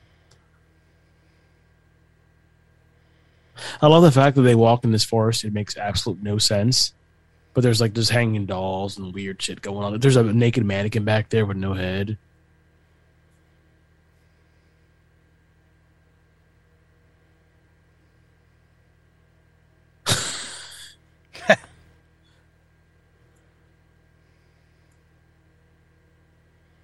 Do you want to get sweaty? The uh, the dude with the short hair, I forgot his name. Pat. Yep. No, no, no, not not Pat. The other guy. This guy right here with the beard. Oh, okay, yeah. Nate. Nate. Yeah. That sweater, same sweater that John Schnepp wore.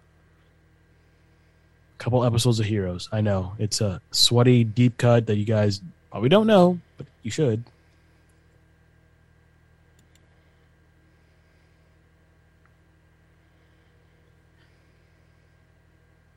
So the guy in the, the blue flannel right here, he's the newest member of the Foo Fighters. Yeah, I think that's uh, Chris Sheffield. Shiflett.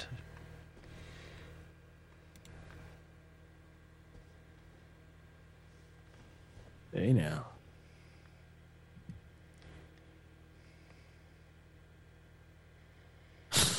Yeah, I'm not sure when he's, but I don't. I'm not sure when he joined. But he he was originally on. Uh, if you remember the band Me First and the Gimme Gimmes.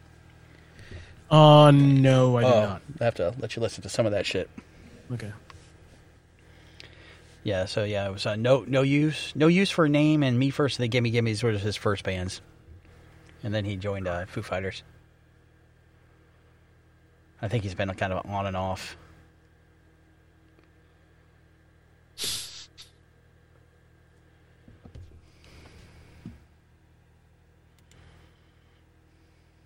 Yeah, I think yeah he joined like 2002, so he, they'd been around for a little bit. Okay, now I know who she looks like. Oh. The from the girl from that '70s show who was um, oh shit, not no, she dated Fez. No, she didn't. Um, Fez was the guy with the curly hair, right? Yeah, the foreign exchange student. No, that wasn't Fez. Then it was the other guy. The the Are you talking about Laura Prepon, or are you talking about Mila Yeah, yeah, Kunis? L- Laura Prepon. Laura Prepon. Okay, yeah, she kind of does look a little bit like. All right, that's what I was thinking. Was Yeah, a little bit, yeah.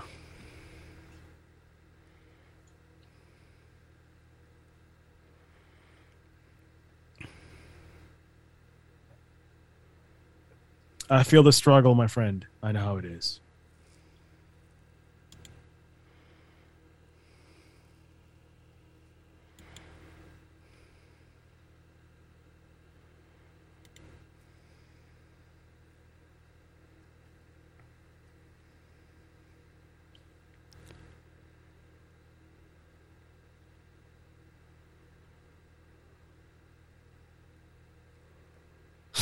I love that they just had their iPhone lights on. That's so hysterical. Yes, I don't think I don't think Whitney Cummings was in Two Broke Girls, but she created Two Broke Girls. Oh, little jackal, nice. Mm-hmm. He's got a heart dude, tattooed. Dude, dude, are you kidding me? Uh, come on now. That's just oh, that's awesome. that's ridiculous.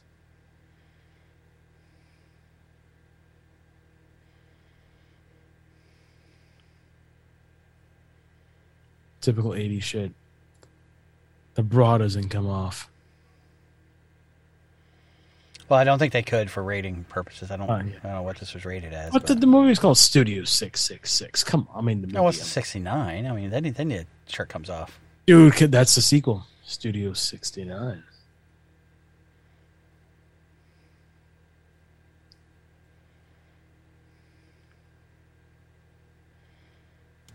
Dude, this is great. This is again, like I said, man, it's you don't doesn't take much.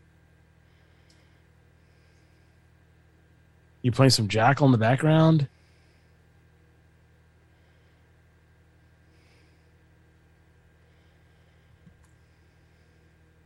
How can you hate this movie?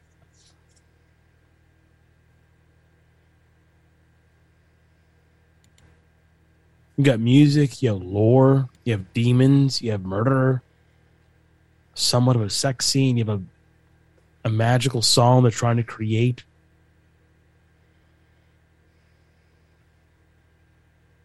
I have questions about the ending. But we'll get there.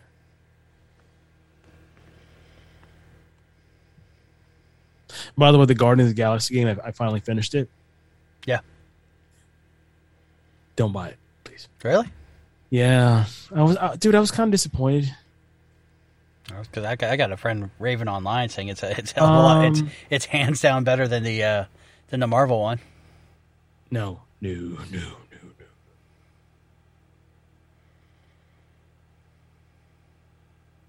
They go somewhere that's, and I get the direction they were going with, but what they came up with was like, hmm. hmm. So again, you don't like the shit that I like, so you might like it.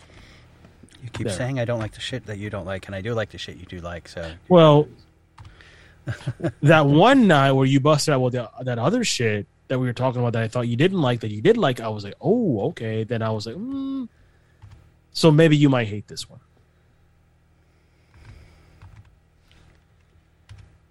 I mean, you're the one into the DC fucking horror stuff and mystical stuff, which is kind of weirding me out right now. Like, I wanted to buy King Shazam and Doctor Fate, and like you're buying these figures. I'm like, dude, that's, that kind of weirds me out, but at the same time, it's kind of awesome. that you bought Lobo, you bought, you haven't bought Swamp Thing yet.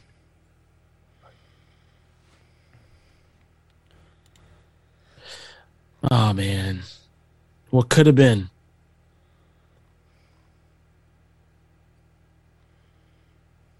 It has to be a rights issue because it, it looks like the ne- Necronomicon. well, there's a lot of books out there like that. So but no more famous than that one. I mean, if you're a horror guy, rock guy, you know that book. Casual people wouldn't know, but again, this is so freaky. The the red eyes and the oh, that was the one thing that I was amazed about this film with. Is like the red eyes. This this is scary as shit. This would scare a, a, a normal person.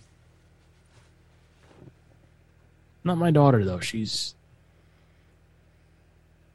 she likes horror movies. I blame myself for that.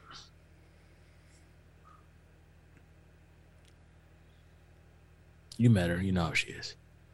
oh yeah,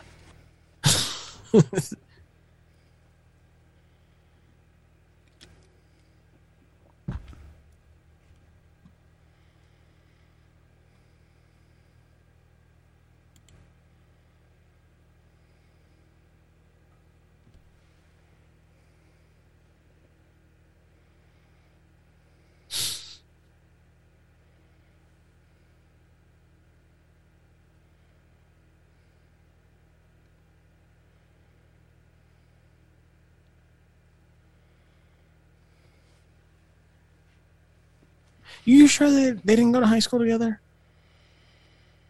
pretty sure. All right.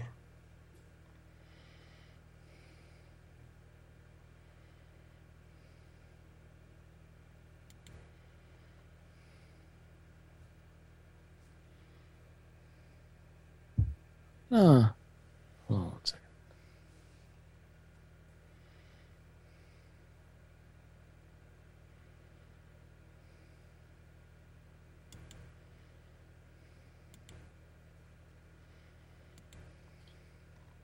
He's a good drummer too, man.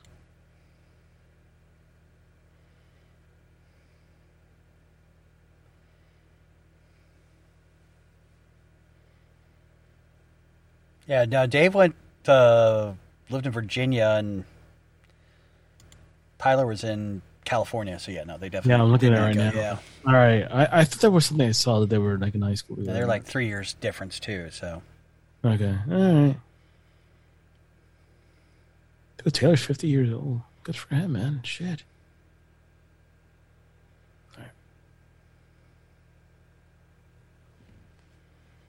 I guess I saw something behind the music where they were like, or some kind of stupid, like, yeah, yeah, I saw him in high school.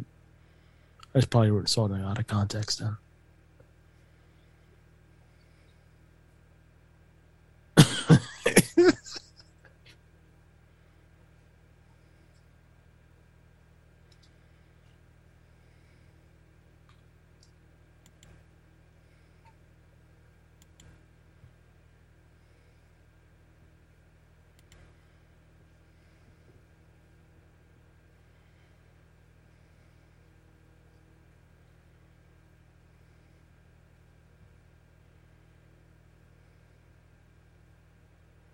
I have never seen a recorder like that, by the way, that he's holding.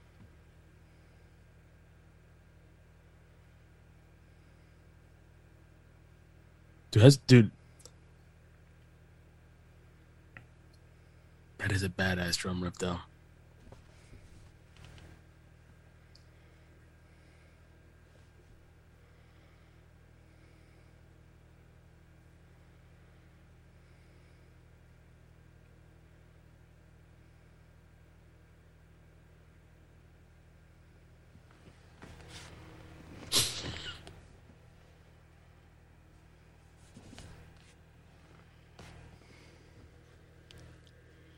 Dude.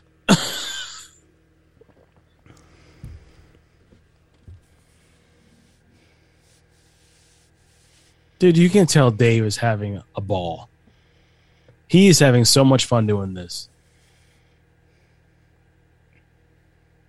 The band, dude. Pretty sure you know killing off your bandmates that kind of has a uh, you know a Yeah. cathartic you know thing. Yeah, cathartic thing, yeah.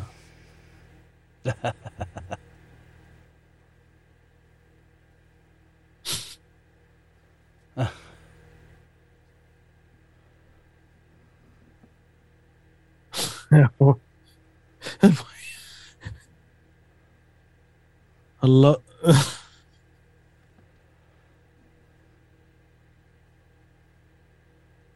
oh, dude. Oh, God. Sounds like a Patty Cokes.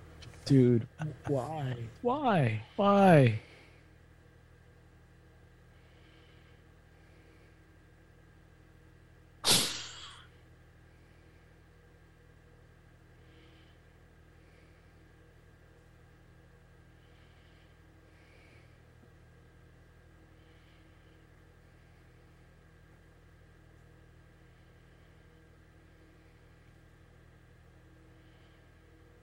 And just, you know, just dump some body parts. Normal night.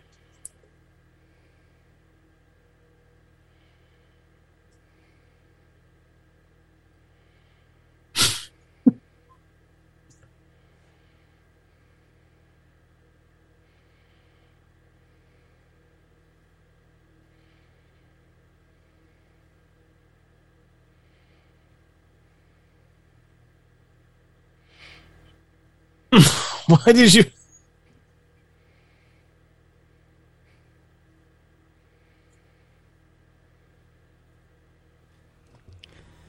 Uh oh.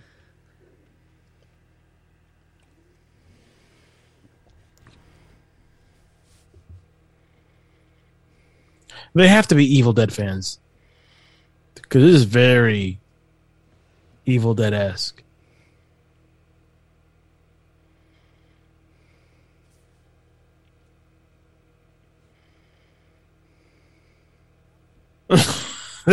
even see.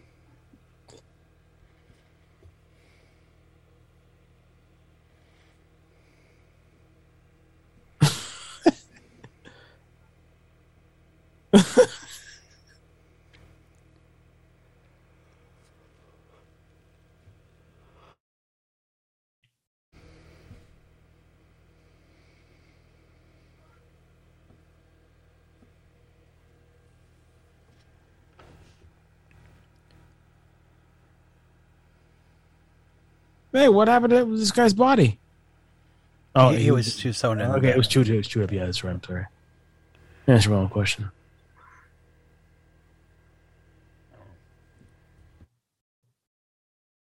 And those shadow demons are freaky as hell.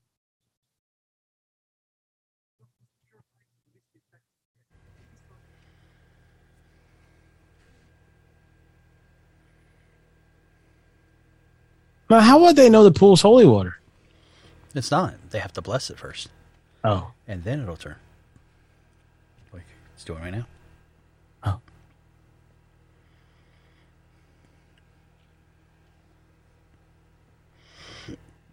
Uh.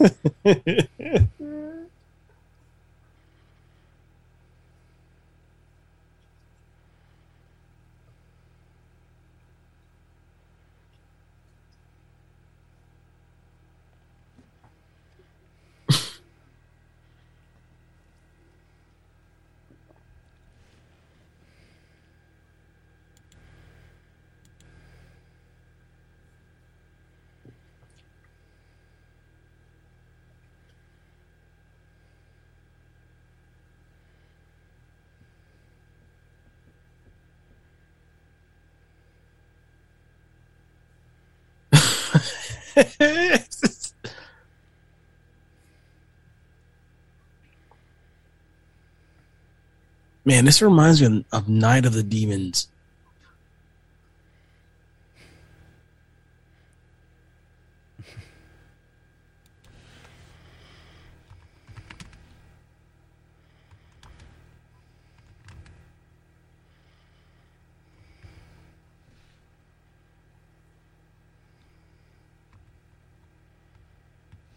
I don't know, man. There's a lot of subliminal messages in here.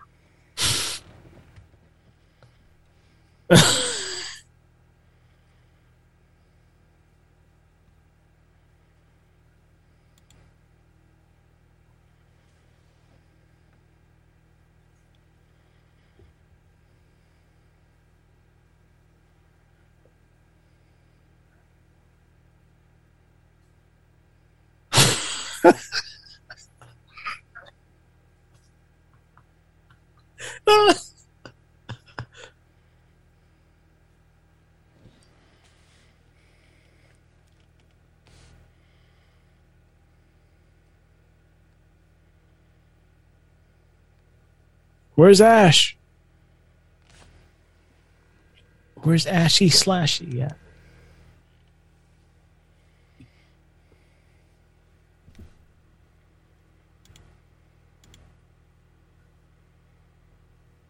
Help me out.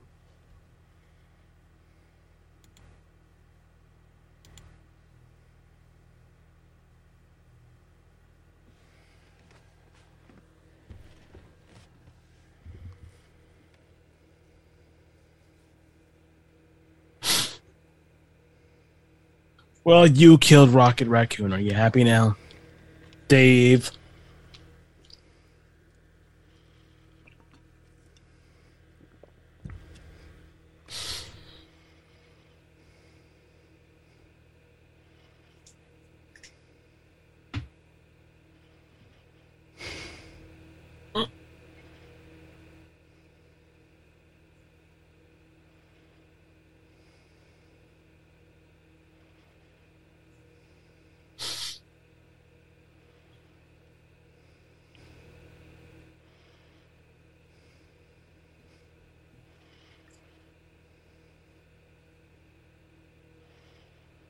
Oh. That's shifty.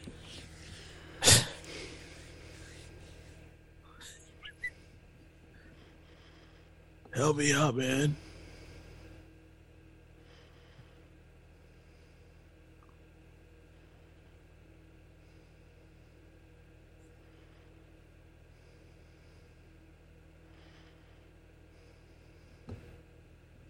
Again, this movie's not sure how much it was for the budget, but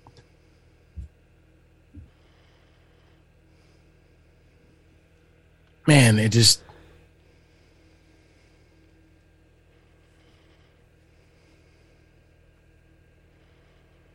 And of course, he has to have one of them little Peaky Blinders hats on.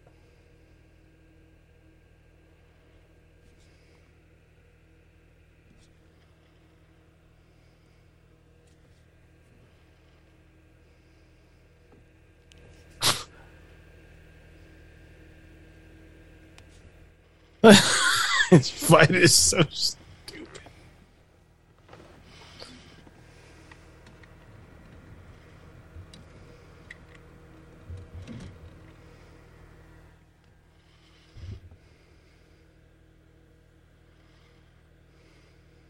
Dude, Dave piece of shit on this demon.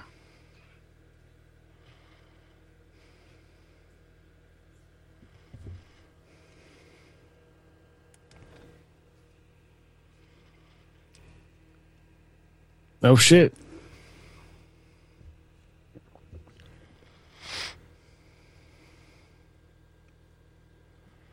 They look like a 90s band.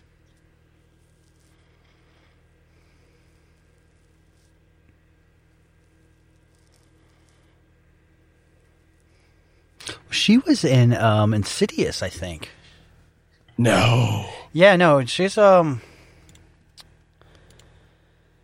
No. Yeah, no, Was no, she? yeah, yeah, she was. Yeah, there's. I think it was Insidious. I can't remember which. which one though. Yeah, Jenna Ortega. Yeah, that's her. Hmm.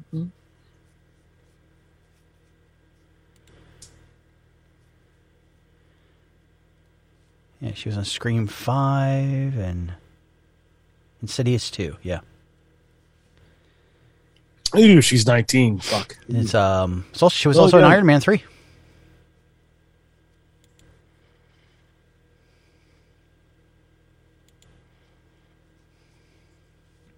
She's only 19. It's frightening. I just stop looking at this page. Don't be that guy. Don't be that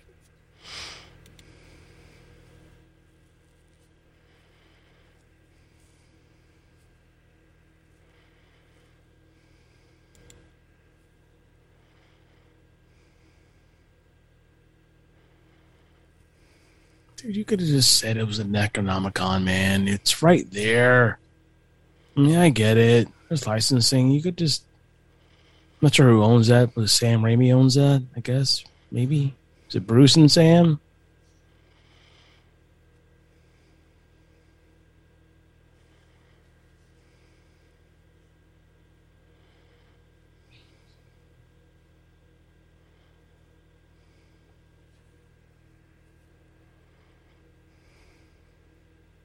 So did they kill the demon and he went into the book? And they went into the book? Well, they were they were ghosts, so or they were they were his victims. Hmm.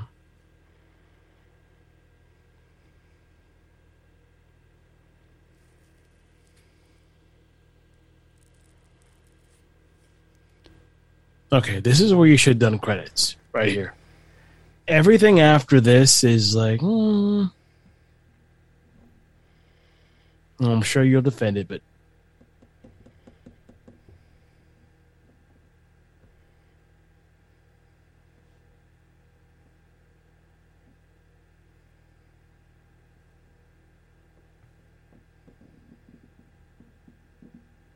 it's kind of like the ending of the Batman. People were like, eh.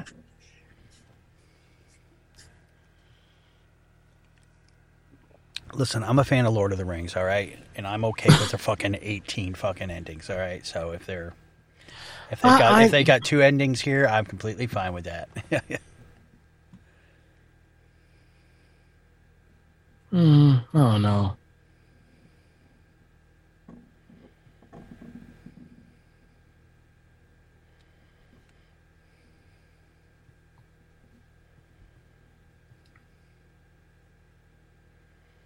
you got Just- a, if you got a story to tell, are you gonna are you gonna let me tell you? Hey, no, you're done telling your story. No, I don't know. I just, I just, I just kind of felt the story should have ended. Guess what? Then stop watching. Turn it off. I'll finish Okay. the podcast. No problem. Good night, guys. There's a there's a fucking stop button on everything.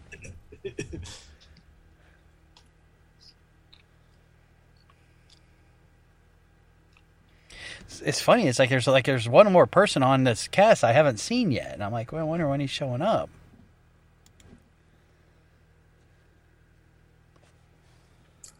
Jewel Jack.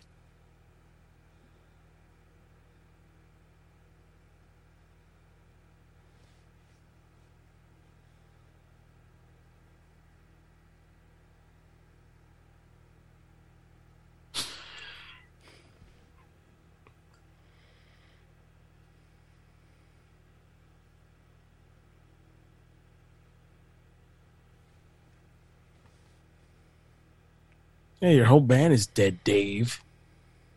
So what the fuck?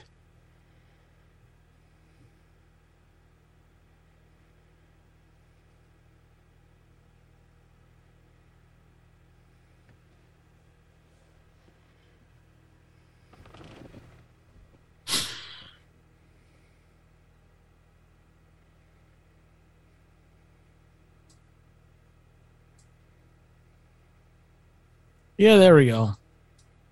The devil needs to come to rock music.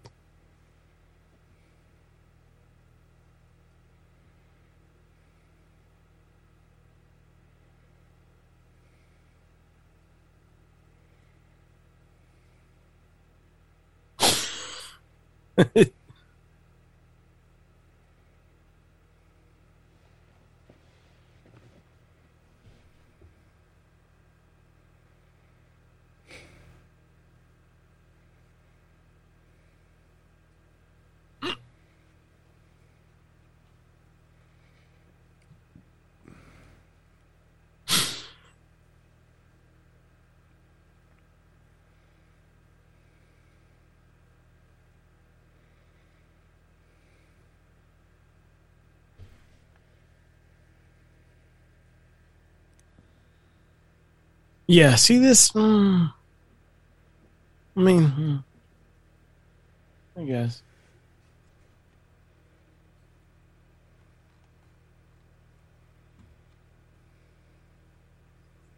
They're kicking each other's ass. Dude, if you get hit in the balls, you, you, you gotta feel it. Come on, don't stop that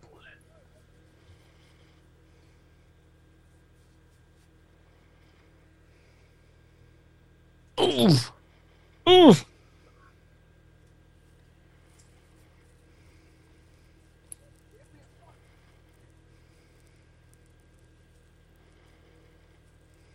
Oh damn, she got demon blade too.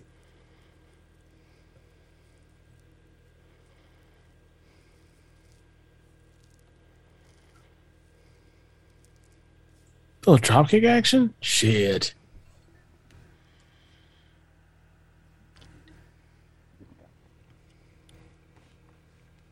Is that Traci Lords? No. Okay. Shit.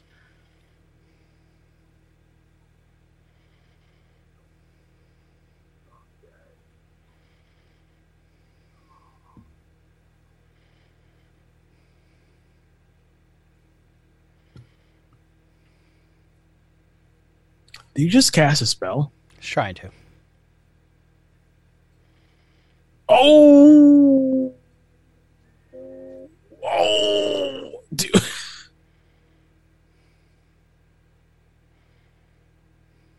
Poor Pat.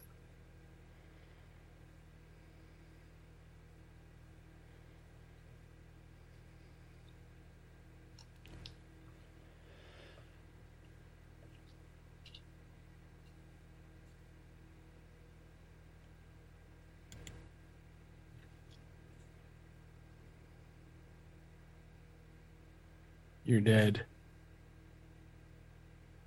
You're dead.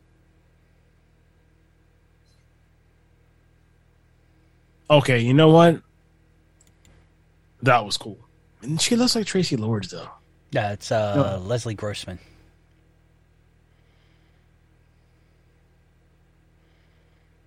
She's um one of the characters from um, American Horror Story. She's been on the cast since like 2017. I've never watched American Horror Story. See, I thought you would be. I thought you would so be on all over that. No, no, my my my spawn has watched every season, but not me.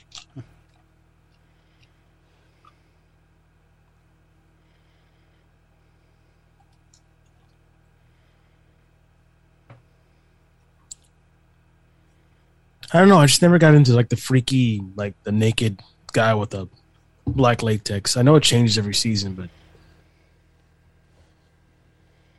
See, and I again, uh, you talk about your you know, shit you would be into, and I thought that would be like right up your alley. I know, right? The, the, it's a common theme for the night. Like things you think I would like, I don't, and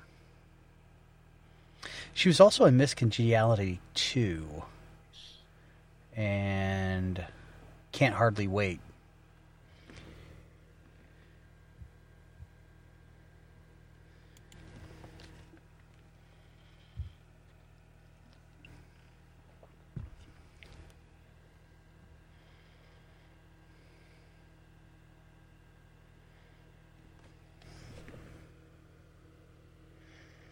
Oh, okay, there he is. Finally. there he is. See, is that Thom Yorke? Who is that? No, who is that? That's Jimmy Simpson. Yeah, he's on. Um, God, pro- I mean, he's he's was pretty known on. Um, it's, it's always sunny in Philadelphia. Um, Psych. He was a big part of like the first couple of seasons of um, Westwood Westworld. He looks like Thom Yorke a little bit. He was also, if you remember, he was uh, he was Abraham Lincoln's friend in A- Abraham Lincoln Vampire Hunter. Oh, vampire. That's right. Shit. So wait, Dave became a demon at the. Ah, uh, whatevs.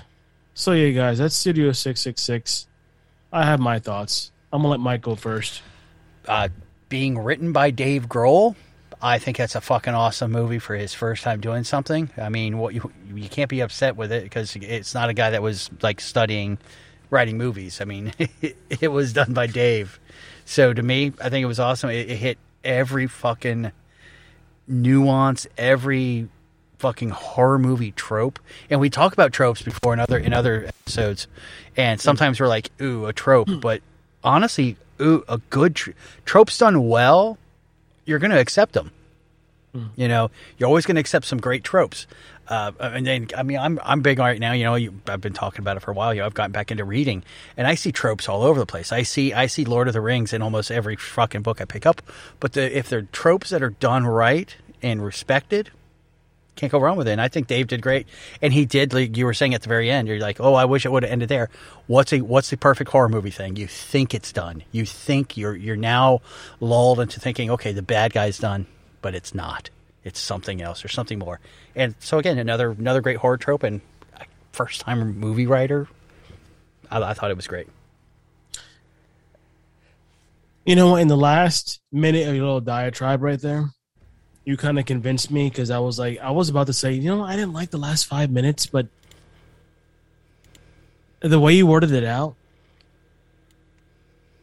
okay, you know, you know that's, that's why you, that's why you made me go yeah, first because you know I was going to talk yeah, you into it. Yeah, it's like, like I said, I mean, if if I looked at it, if I looked at it and it was a writer, if it was Dave and another writer, if it was Dave and John Carpenter, I I might I might have taken your side, saying, hey, you know what, they, they should have known better. But this was a story done by Dave. They literally they were doing it during the pandemic with a low budget, and well, they made a fun movie. I mean, uh, what more do you, would you expect? And again, this proves even more with a low budget the the technology is out there. That's why I don't get excited about special effects anymore. Nothing has really like gr- drugged me into well, going, "Oh, that's the best special effects." It's the same fucking special effects we've seen for twenty years. Well, you know, agreed. But I love practical effects. Anything? oh yeah, yeah, no, yeah. Practical, I am all over. Yeah, I'm a big practical. And guy. this like, was a perfect blend because there are a few times some was not, some was not spe- was not practical oh, effects because oh, yeah, yeah. they didn't have the budget for that kind of thing, but they did have the budget to do digital and right now, you're finding this great blend of practical and digital.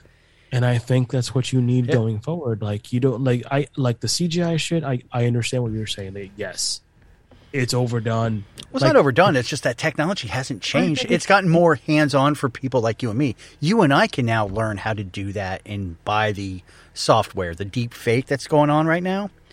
We all can get it, reach out there and find that shit. To me, that's nothing special. Everybody can do it nowadays. You know, you give me a good mix and a good story, I'll be all over that.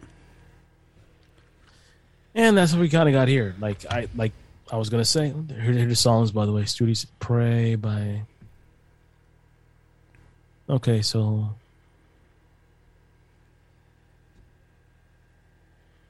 Okay. I have to look at the soundtrack then. Tell you what, after we're done here, we'll we'll hop on it. Yeah, yeah, dude, we'll, we, we gotta you got to put the soundtrack on. But anyway, uh, Mike, let's get out of here. All right, guys, make sure you guys do check us out. We've got some great things planned for the midnight movies, some changes that are coming down, some uh, tweaks, so to speak of. So hopefully you guys will see that. Hey, what is next month, by the way? We're do- we're starting in April. My birthday month, by the way. What did we pick? What are we doing in April? Do you remember? Oh, it's your. It's, I do have the list. We'll talk about it all. Oh, do you know the theme that we're doing? Is this is this another decade theme? Or are we jumping into the uh, 2000s? What's so that? it might it might be changed because it is your birthday month. Oh no no, I want to go with that. I'm just I'm just trying to throw it out there. It's my birthday. Oh, when I tell you what it is offline, you. Can oh okay okay. All right, so guys, make sure we got another theme month coming up. So make sure you do check us out and check us out on Here's Asylum Facebook page. And uh, what you got there, Jeff? Check out Here's Asylum movies. Check out the Facebook page. And from Mike to me to you, get to the asylum. We'll see you soon.